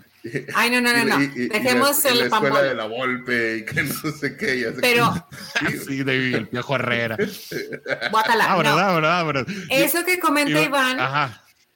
Eso que, que me encanta porque hoy hice yo un, eh, ahí en la NFL, creo que es en la NFL o es en ESPN, donde puedes hacer una, pro- un pronóstico. No sé si han visto la herramienta que tienen. Ajá. Bueno, yo la hice el día de hoy Ah, y me sí, salió el Super Bowl con Eagles. Entonces, Iván, tienes toda la razón. Contra ellos vamos a jugar y además vamos a ganar. Esperemos. Yo creo que sí. Yo creo que sí. Caray. Carlos, aquí no es. ¿Se acuerdan cuando trajeron a Dick LeBeau, eh, coordinador defensivo de Pittsburgh, y no pudo levantar a Cincinnati? Quiero decir que no serán necesariamente son buenos coordinadores, serán buenos entrenadores. El punto Así de Warrior, y sí estamos de acuerdo, ¿eh? Edgar Hernández dice: Yo creo que sí se puede ir. El excelente trabajo de diseño de partidos, el ajuste de chop, por ejemplo, y partido a partido lo vemos. Creo que también puede ser atractivo por la info del proyecto Bengals que ha sido exitoso. No sé si le vaya a ir bien, eh, como dice Warrior, pero atractivo para un equipo sí es. Pues insisto, le llamó la, la atención a, a Giants, ¿no? Giants se decantó por alguien más, pero bueno, finalmente Anarumo está ahí en el radar de la liga. Charlie Guerrero dice, esta temporada no han hecho lo que hicieron la temporada pasada. Pues no, nomás ganaron dos partidos más, ¿no? Para quienes hablaban de, eh, de que era una calca de la temporada pasada, pues es eh, la temporada pasada iban 7-6 y en esta van 9-4, ¿no? Y el diferencial de puntos es muchísimo mayor. Entonces, sí, efectivamente no están haciendo lo de la temporada pasada, lo están haciendo muchísimo mejor. El problema Sí, es que esos sí. cuatro juegos perdidos es contra los rivales de división. Tres. Pues, tres. Tres de esos Tres cuatro. Tres de Tres de esos cuatro. Sí. Y van a cerrar la división 3 a 3, vas a ver. Ya nomás faltan los cuervos. Y, y bueno. Eh, yo estoy seguro que se gana en la jungla. Ese, ese cierre de temporada es para Bengals. Carlos Aquino dice, no, yo creo eh, que se la... ¿Cómo? Yo creo que lo que, la defensiva. se tenía con, el que fuera... Ah, ok, ok, sí. sí.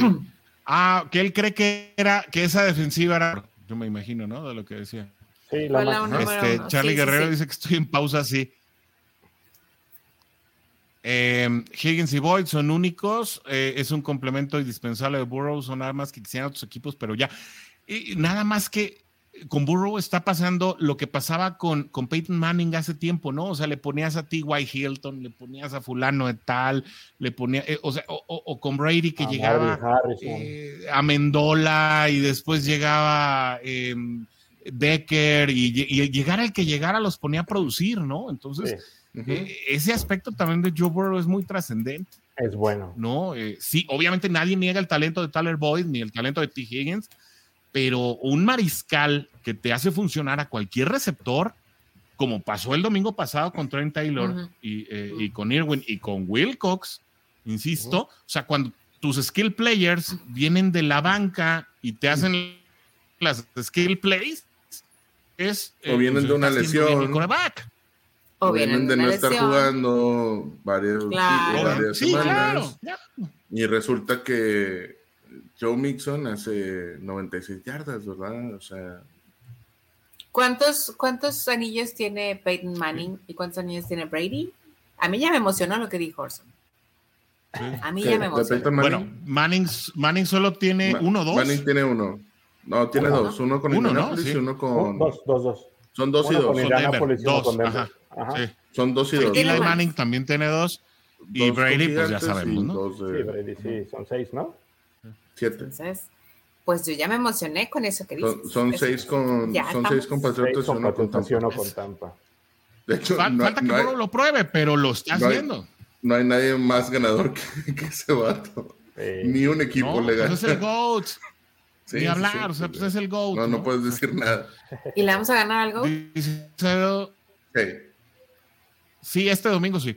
Siéntenos, ¿sabes que Burrow es más rápido con sus pases? Pues es el segundo mariscal más rápido de la liga, ¿eh? Solo está detrás de Justin Herbert. Hay muchos juegos donde el receptor cumple su ruta y se tiene que esperar el pase que llegue, que viene muy bombeado. Una defensa rápida nos intercepta. Eh, es que aquí lo que dices, Adrián, una, una cosa es el release time y otra cosa es el tiempo de trayectoria. Burrow es el segundo mariscal más rápido en soltar el balón eh, está promediando más o menos 2.7 segundos para soltar el pase, eh, solamente por debajo de Patrick Mahomes. Eh, ya el tema de la trayectoria y la llegada, bueno, la verdad creo que es un, es un asunto que a todo mariscal le pasa. ya, ya es un tema de ejecución y que bueno, creo que está sujeto a distintas situaciones, incluso el aire. Cuando el aire es helado, eh, el balón pesa más y cuesta mucho más trabajo lanzar. Lo mismo pasa para los pateadores, ¿eh? Para, y no estoy defendiendo a McPherson, pero pues sí, siempre las, las épocas de frío son muy complicadas, tanto para quarterbacks sí, como las condiciones climáticas van a pesar. A ver, voy a cancelar las cámaras para poner este comentario. Dice el tema de la pregunta de Higgins, como lo pone Orson, puede pasar por el dinero, no por si lo queremos. Él sí, miren, Edgar sí me entendió quien no quiere un wide receiver de ese nivel, pues sí, obviamente, después del contrato de Burrow, Mixon y varios jugadores claves en defensa, ya se puso el tema sobre la mesa del dinero con Bates, se vienen contratos grandes, pero este equipo se construyó relativamente pronto del plan de Zach y se construyó con muchos novatos que salieron baratos. Podrían soltar confiando en proyecto, insisto, el tema es el dinero y, creo que tiene mucha razón Edgar, ¿no? Pero a ver, el, el contrato de Mixon ya fue, o sea, y aparte se tiene que reestructurar o renovar. bueno, eso sí es cierto, eso sí ya ves, ya ves, no, no, no, pero en, la NFL, en la NFL. Sí, sí, sí, eso sí, definitivo. Oigan, pues, próximos rivales, rapidito para pasar el Jugar Day, ya se libró el de, ya se libró el de los Cleveland Browns, siguen ahora los Bucks de Tampa Bay. Eh, la pregunta aquí es rápida y es clara. ¿Creen ustedes habiendo librado ya el primero de los cinco. Así vamos a mantener esta gráfica hasta el final de la temporada. Nomás vamos a ir poniendo palomitas y tache. Cincinnati le puede ganar a estos cuatro equipos, ¿sí o no? Yo digo que sí. La fregada. Además, ya tengo la barba, mira, desde que me puse la barba, están ganando. ¿Sí se dieron cuenta? de poder sí se puede. De que vaya a suceder, no lo sé. Porque Cincinnati es top 3 en los Power Rankings de todos los especialistas. A mí me preocupan Bills. de ahí en fuera yo creo que sí se puede. Pero, pero a ver, Orson, quiero, quiero y, me voy a meter ahí en camisa de once varas a lo mejor, pero tengo, tengo que, que, mencionarlo. No porque estemos en la parte de arriba de los Power Rankings quiere decir que estemos bien. O sea, que, que seamos realmente... No, no, no quiero hacernos menos ni nada. Pero al final de cuentas, Vaqueros está en el 2. O sea, del ranking de la NFL, Vaqueros está en el 2, ¿no? Sucede que eh, la semana anterior le ganas a un Indianapolis por 54-19, cuando ibas 21-19 y en el último cuarto les metes todos los puntos sabidos y por haber, ¿no? ¿Qué es lo que sucede? En Indianapolis, para empezar, hay un, hay un, hay un coach donde que no está, es un coach interino. La defensiva tiene problemas. Eh, están teniendo grilla dentro, ajá, están teniendo grilla dentro del equipo, etcétera, etcétera, etcétera, etcétera.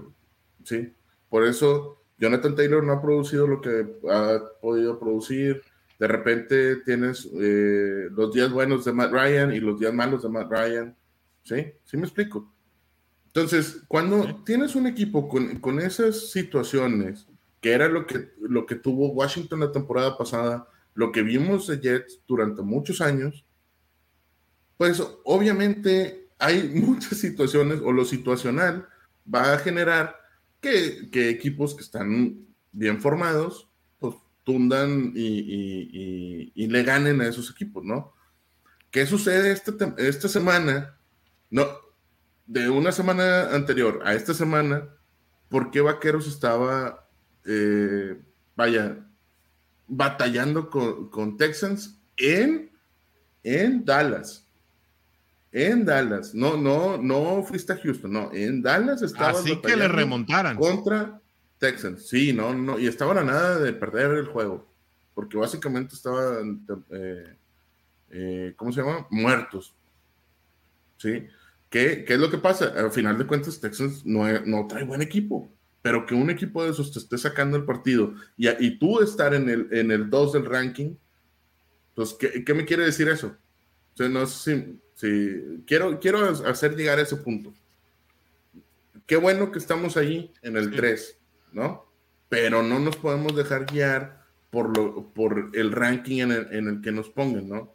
Hay que ser eh, coherentes, realistas de las situaciones que, vamos a enfrentar, porque pues, nos vamos a enfrentar a una defensiva de Tampa Bay que está bien dura, que a pesar de que les metieron 35 puntos a cero, este, no deja de ser una, defensiva muy fuerte. A siete, a siete al final.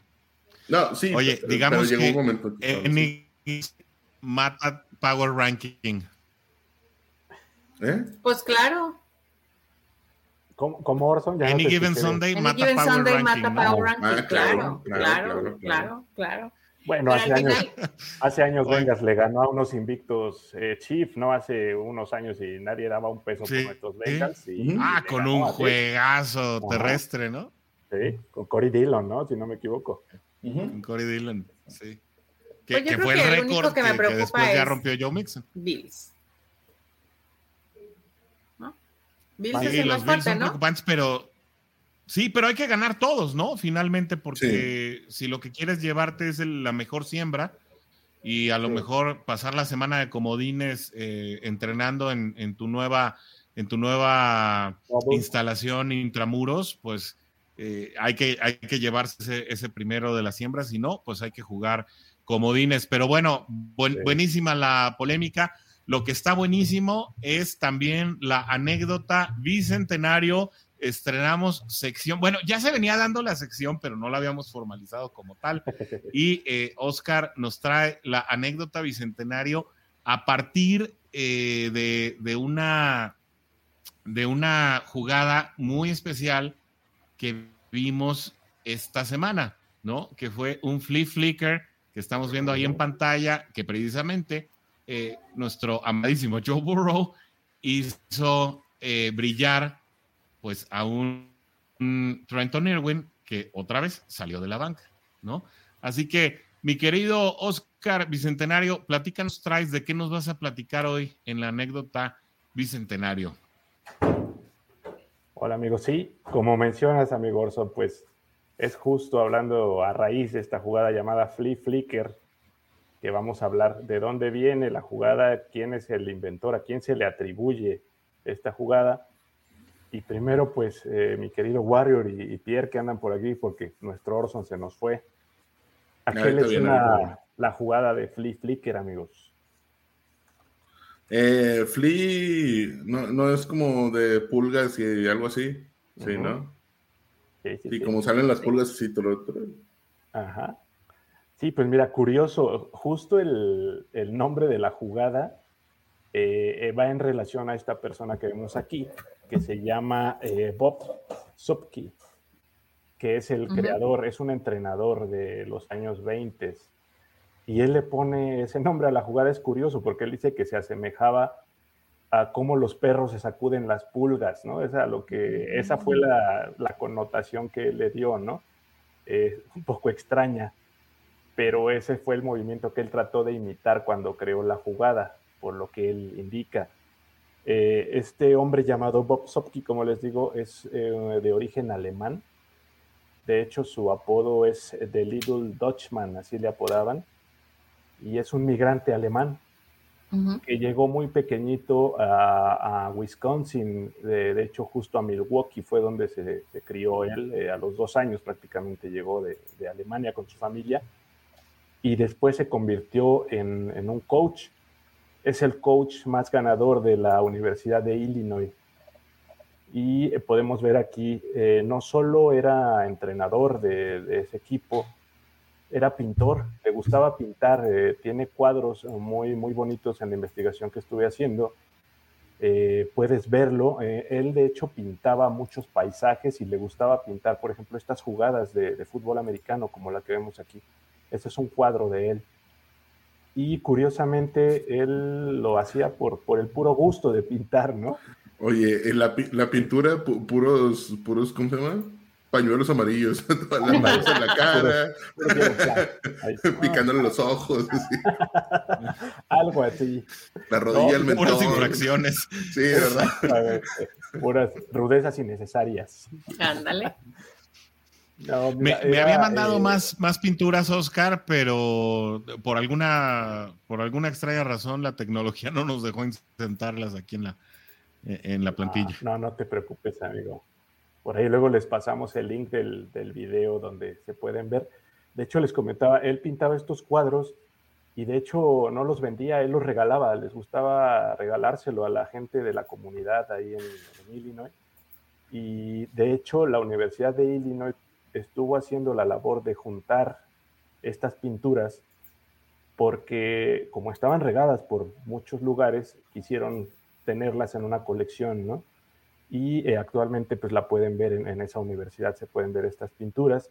Este hombre, por ejemplo, les decía, creó esta jugada y no sé si les suene el, el apodo del Galloping Ghost, no sé si lo recuerden.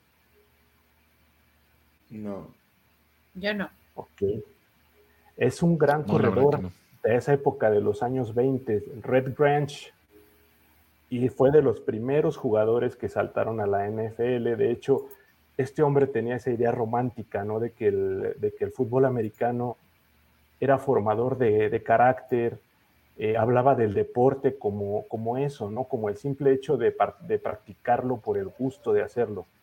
Entró en conflicto cuando la liga se empezó a hacer, por ejemplo, profesional él, quería mantener a sus jugadores eh, con esa parte, les digo, con el romanticismo de, jugar, de, crear el carácter, de que sirviera de lecciones para la vida finalmente, hablaba mucho del deportivismo.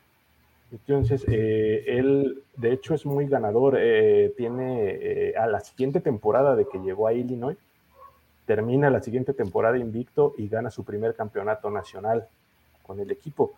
Él entrena desde 1921 hasta 1941, toda esa época la entrena con Illinois. Entonces es un, un gran coach y un día se le ocurrió esta jugada que les, que les menciono del flip flicker. Por ejemplo, hay otra anécdota, pues eh, él, les digo, le gustaba la pintura, pero aparte el dibujo. De hecho, en un tiempo se fue a Nueva York y él ilustraba catálogos de muebles para una tienda. Entonces, si no se hubiera dedicado al, al fútbol americano, se hubiera quedado en esa parte artística. Después viene su época ya de, en donde va decayendo la, eh, toda esta actividad del fútbol americano. Y un dato muy curioso es que entrena un año a una universidad en Cuba, a la Universidad de La Habana. Órale. Y de casualidad se encuentra un gran escritor estadounidense que se llama Ernest Hemingway. Uh, Pues el dato curioso es que él fue coach de Ernest Hemingway. Ernest Hemingway llegó a jugar fútbol americano en alguna época y él lo coachó. Y él dice que si no se hubiera dedicado a, a escribir, hubiera sido un gran jugador de, de fútbol americano. Entonces, Wow. esta es una historia, por ejemplo, de, de Bob Sopke, que se las quisimos traer a raíz de esta jugada del, del flip flicker, que llamó mucho la Sí. atención este fin de semana. Claro. Sí. Thank you. Muy bien. Aprendimos algo muy Y bueno. bueno, se liga con el. Who Are Day de esta semana. Y la verdad, estas historias que nos trae Oscar, una maravilla. Oscar, nos echamos de volada el Who Are Day para poder entrar ya a las predicciones del eh, partido contra eh, los Bucks Contra los la Bucks. semana que viene. Nos traes un jugador bien interesante del- de la época de las vacas flacas. Muy flacas, amigo. Lamentablemente. Se llama John Sí. Copeland. No sé si, si ustedes lo recuerden por ahí, chicos. Yo sí estaba en la, barrio, sí. en la época de las vacas flacas, pero no, Primera no selección mucho. colegial. Sí, mira, él, él su, su gran éxito también, y, y lo vamos a retomar, nos ha pasado con muchos jugadores, lamentablemente, en la franquicia, ¿no? Que eh, tienen grandes carreras colegiales y lamentablemente en el profesional no las pueden refrendar. En este caso, John Copeland es miembro de una defensiva histórica de la, de la Marea Púrpura de Alabama. Él jugaba con Alabama y de hecho eh, él y otro jugador que se llama Eric Corry eran parte de la, de la línea frontal de defensivos. Eh, en la temporada del 92, este equipo de Alabama termina invicta la campaña y sale campeón nacional derrotando a los huracanes de Miami. En esa época, nuestros Bengals, el coach era David Chula, y después viene Bruce Coslet, y después viene Dick LeBeau, que por aquí lo tocó Carlos Aquino. Y a todos nos duele el corazón recordar a esa época porque fue creo que de las peores, o creo que la peor que hemos tenido como, como equipo. Eh, pues este muchacho viene de, de un lugar muy humilde en Alabama y de hecho cuenta una anécdota que, que su mamá un día le dijo, hijo, vete de aquí y no regreses, así le dijo su mamá. Dijo, vete a buscar tu destino y haz lo que sea grande para que salgas de esta pobreza en la que vivimos. Y esa fue su motivación de, de John Copeland para salir adelante y lo logró a base del fútbol americano. Él obtuvo, eh, gracias a todo su esfuerzo, jugó en una universidad primero muy chiquita, en un colegio muy chiquito en, en Mississippi, pero gracias a su esfuerzo se ganó una beca para ir a estudiar a Alabama, que era su sueño dorado, ir, a ese equipo a jugar. Lo consiguió y fue un, gran defensivo, ¿no? Marcó una época con Alabama, como les mencionaba. En el 93 Vengas lo selecciona en la primera ronda con el número 5 y curiosamente es el sándwich de, dos grandes fracasos que tuvimos, ¿no? Primero David Klingler, luego viene John Copeland y abajito de él viene nuestro Big Daddy Wilkinson, que por ahí ya hablamos de él. Entonces, él se Wilkinson. mantiene las ocho, ¿sí?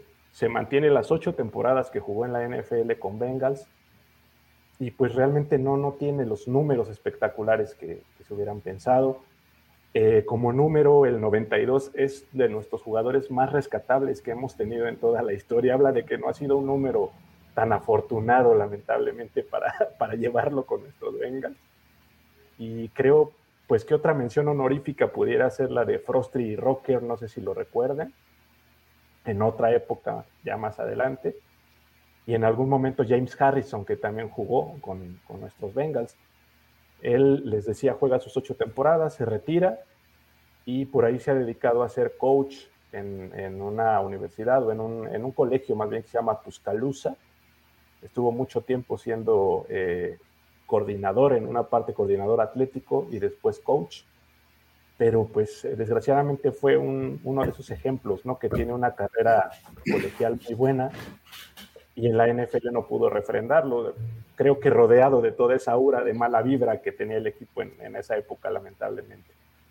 Y pues cerramos con, con, la lista histórica de nuestros números 92, como les mencionaba, pues Steve Inglis, eh, John Copeland, que es de los más nombrados y que jugó más tiempo, Eric Obogwu, un nombre raro por ahí, Dwayne Clemons, que también por ahí alguna vez lo escuchamos, les mencionaba a Frosty Rocker, que en algún momento creo que tuvo una época más o menos brillante. Jamal Anderson. Llegó James Harrison por ahí un tiempecito a, levantar al equipo, pero no pasó gran cosa con él. Que, Jamal Anderson después de jugar en Bengals no lo hace tan mal, ¿eh? Ajá. Ah, sí pasa de repente con jugadores, ¿no? que en un equipo no, no cuajan y de repente en otros se crecen, ¿no? Y pues bueno, James Harrison, Pat Sims, Adolphus Washington, este señor Freedom Akinmoladun, un nombre un poquito extraño. Y actualmente Sin pena gloria. ¿sí? Ese sí, no sé, nunca lo he escuchado. El que tenemos Era de que, está haciendo mejor hasta ahora, ¿no? Sí. Sí. Nuestro sí, creo que hasta ahorita es el que está llevándose las palmas. Bueno, Harrison realmente, no deja de ser una, un gran referente, ¿no? Pero pues a final de cuentas aquí no... Se va a no. No, no, no, no, a ver, a ver, a ver, pero no deja de ser un, un, gran jugador. No, que próximamente va a Dije que sí. Ajá. Pero que se va a Steelers. No, pues bien, llega de pues Steelers acá. De Steelers viene para acá y luego Le dolió a Steelers perderlo, ¿no? Y se regresa. Yo creo. Claro, claro. Oigan, pues eh, se viene ya uno de los últimos partidos, como decíamos hace un momento. Los Cincinnati Bengals se enfrentan a los Bucaneros de Tampa Bay. Mientras nos acercamos ahora sí ya a la recta final de esta emisión, nos quedan algunos comentarios y los vamos a leer. No, no crean que nos vamos a ir sin leer los últimos comentarios, pero pues obviamente eh, creo que el panel debe decirle a la Jude Nation qué esperar en este partido y empezamos de nuevo contigo, Warrior, qué esperar de los Bucaneros y de Tom Brady. Yo creo que más que nada lo que podemos esperar de, ellos es eh, una defensiva que, como les digo, a pesar de que esta semana anterior no pudieron hacer mucho con la defensiva, que les hicieron un, un pozote, ¿no? De 35 puntos a cero. Eh, pues no dejen de tener buenos referentes ahí a la, defensiva. Este, en cuanto a la ofensiva, digo, pues sabemos las armas que tienen con, con Mike Evans y Chris, Chris Godwin. Julio Jones, yo creo que ya pasó el tiempo de Julio Jones. Eh, tenemos ahí a, eh, como corredores a Rashad, Rashad White y, y, este, se me fue. A Leonard Fournette. Y Fournette, ¿no? Ahí está Fournette. Y, le agarra Fournette, pero Fournette creo que está lastimado, ¿no? ¿No? Bueno, eh, este medio equipo de, de, Tampa está lesionado. ¿no? Exactamente. Se está jugando más con Rashad White, entonces eh, con él es con el que que están saliendo. Seguramente, no he visto todavía, pero seguramente en, los números de las apuestas vamos a estar como favoritos. Este, por traer un equipo más completo que, que Tampa, ¿no? A final de cuentas, creo que Bengals trae un equipo muy completo.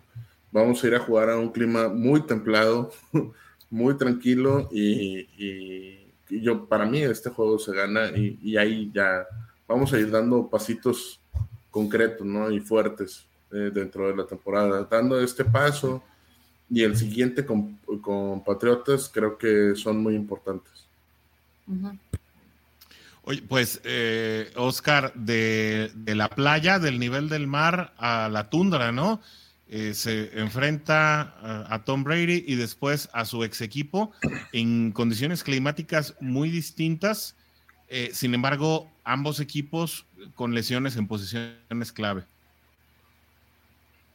Sí, sí, sí, en definitiva, a los dos les va a pesar lo, lo que está pasando con las lesiones pero yo veo a unos bucaneros eh, que, sus jugadores principales, como bien dijo Warrior, está pasando ya su tiempo, ¿no? Como, como que se están haciendo viejos, están, quizás no es la palabra adecuada, no lo sé, pero, pero siento que es esa parte, ¿no? Que, por ejemplo, Leonard Fournette ya no es ese Leonard Fournette que conocimos eh, con anterioridad.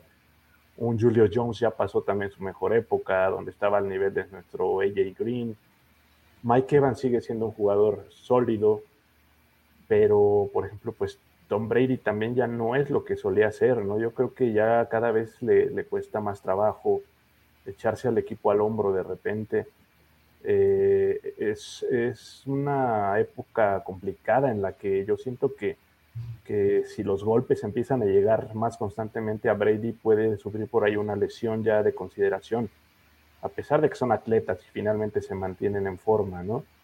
Eh, yo consideraría, como dice Warrior, el, tema de la defensiva, un, Devin White, que es el, líder en capturas y en tacleadas, que es un jugador bastante complicado.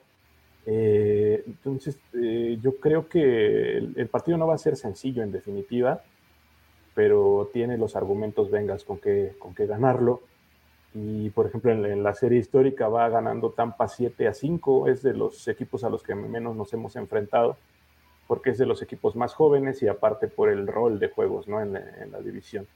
Entonces, yo creo que Bengals tiene con qué llevarse el juego, a pesar de las lesiones que, tiene. Demostró que se puede adaptar el plan de juego y, lo pueden hacer bastante bien, ¿no? En, en, un clima, como bien dices, más, más templado, ¿no? Sí importante ganar eh, prácticamente cada partido de, esta recta final de la temporada, ¿no, Pierre?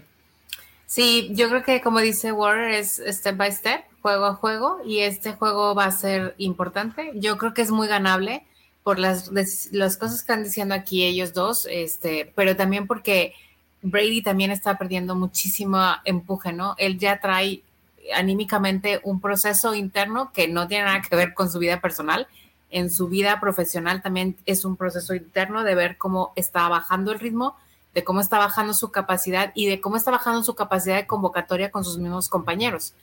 Entonces, eso creo que también nos da unas armas emocionales o emotivas para poderle ganar y va a ser un juego, yo creo, de pocos puntos. Pero una cosa se conjuga a la otra, ¿no? O sea, el, tema personal, yo siento que también afecta a tu a tu juego. Bueno, claro, pero, o sea, mucha gente dice que no. Mucha gente dice que no, por eso lo puse. O sea, independientemente de eso, también es la parte donde ya se está viendo vintage, por no decir viejo, ¿no?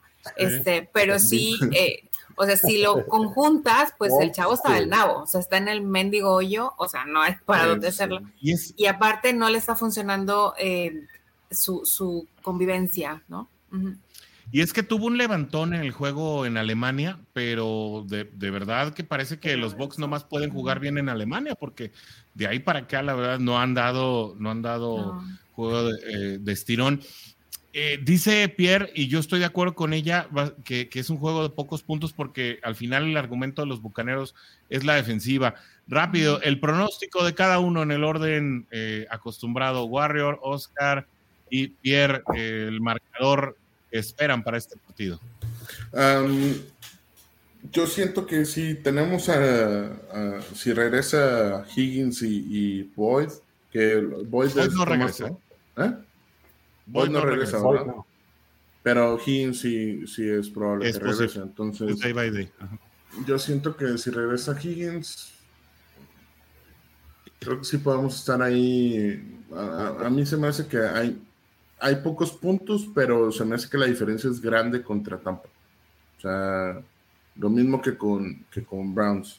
La defensiva va a salir a hacer su jale, pero la, diferencia van a ser pocos puntos, a lo mejor de, de un 23, 24 a, a 12, una cosa así. O sea, pocos puntos, gran diferencia. Diferencia además. Para darles mucho. Oye, no, y aparte, es, es, el reencuentro de Ted Carras y Alex, y Alex Capa con Tom Brady, ¿eh? Eso va a estar buenísimo, eso va a estar súper interesante, sí, por supuesto. Mi querido Oscar, tu pronóstico. Yo igual creo que, pues no tan arriba los números, pero sí, como dice Warrior, una diferencia más marcada. Yo me voy con un 24-14. Venga. 24-14. Venga, Pierre. No, pues yo estoy en poquitos puntos. Yo estoy pensando en que van a ser como un 13-7 o algo así, la verdad. O sea, oh, sí, poquitos. Mucho más cerrado. Sí, poquitos, sí, poquitos. Okay. Como un Tampa contra Santos, ¿no? Así. Sí. Un 9 Yo, es que esos partidos son aburridísimos. No, no este no va a ser aburrido. Este no va a ser aburrido. Sí. Simplemente no, me refiero a, puntos. Me refiero al de a los de Bucaneros Santos, ¿no? Son ah, infumables, de verdad. Perdón, pero sí.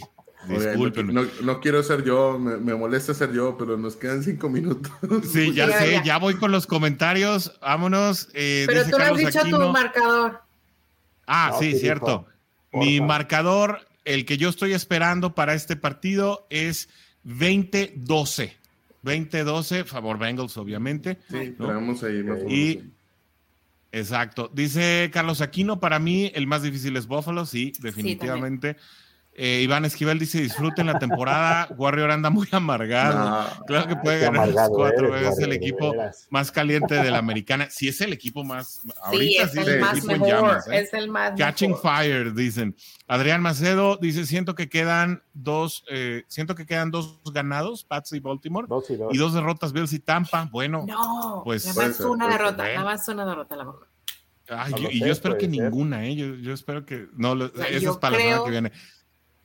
Sí, claro. Said Flora dice, creo que Buffalo se puede complicar, sí, y más con la elección de Hendrickson. Ellos también traen eh, lesionado a, Von Miller, así que bueno, ahí... Sí, no, Von, Miller definitivamente no regresa. Sí, él no regresa ni ya ni la, lesión de, la lesión de Hendrickson puede inclusive regresar esta próxima semana. Pero yo así lo decíamos en TikTok. Descánsenlo, que lo descansen esta semana y, y que regrese dentro de dos. Yes. Sí. Sin él, a ver si puede contener a Allen si corre. bueno, que ahí también están Jermaine Pratt y Logan Wilson, ¿eh? que están haciendo muy bien eso.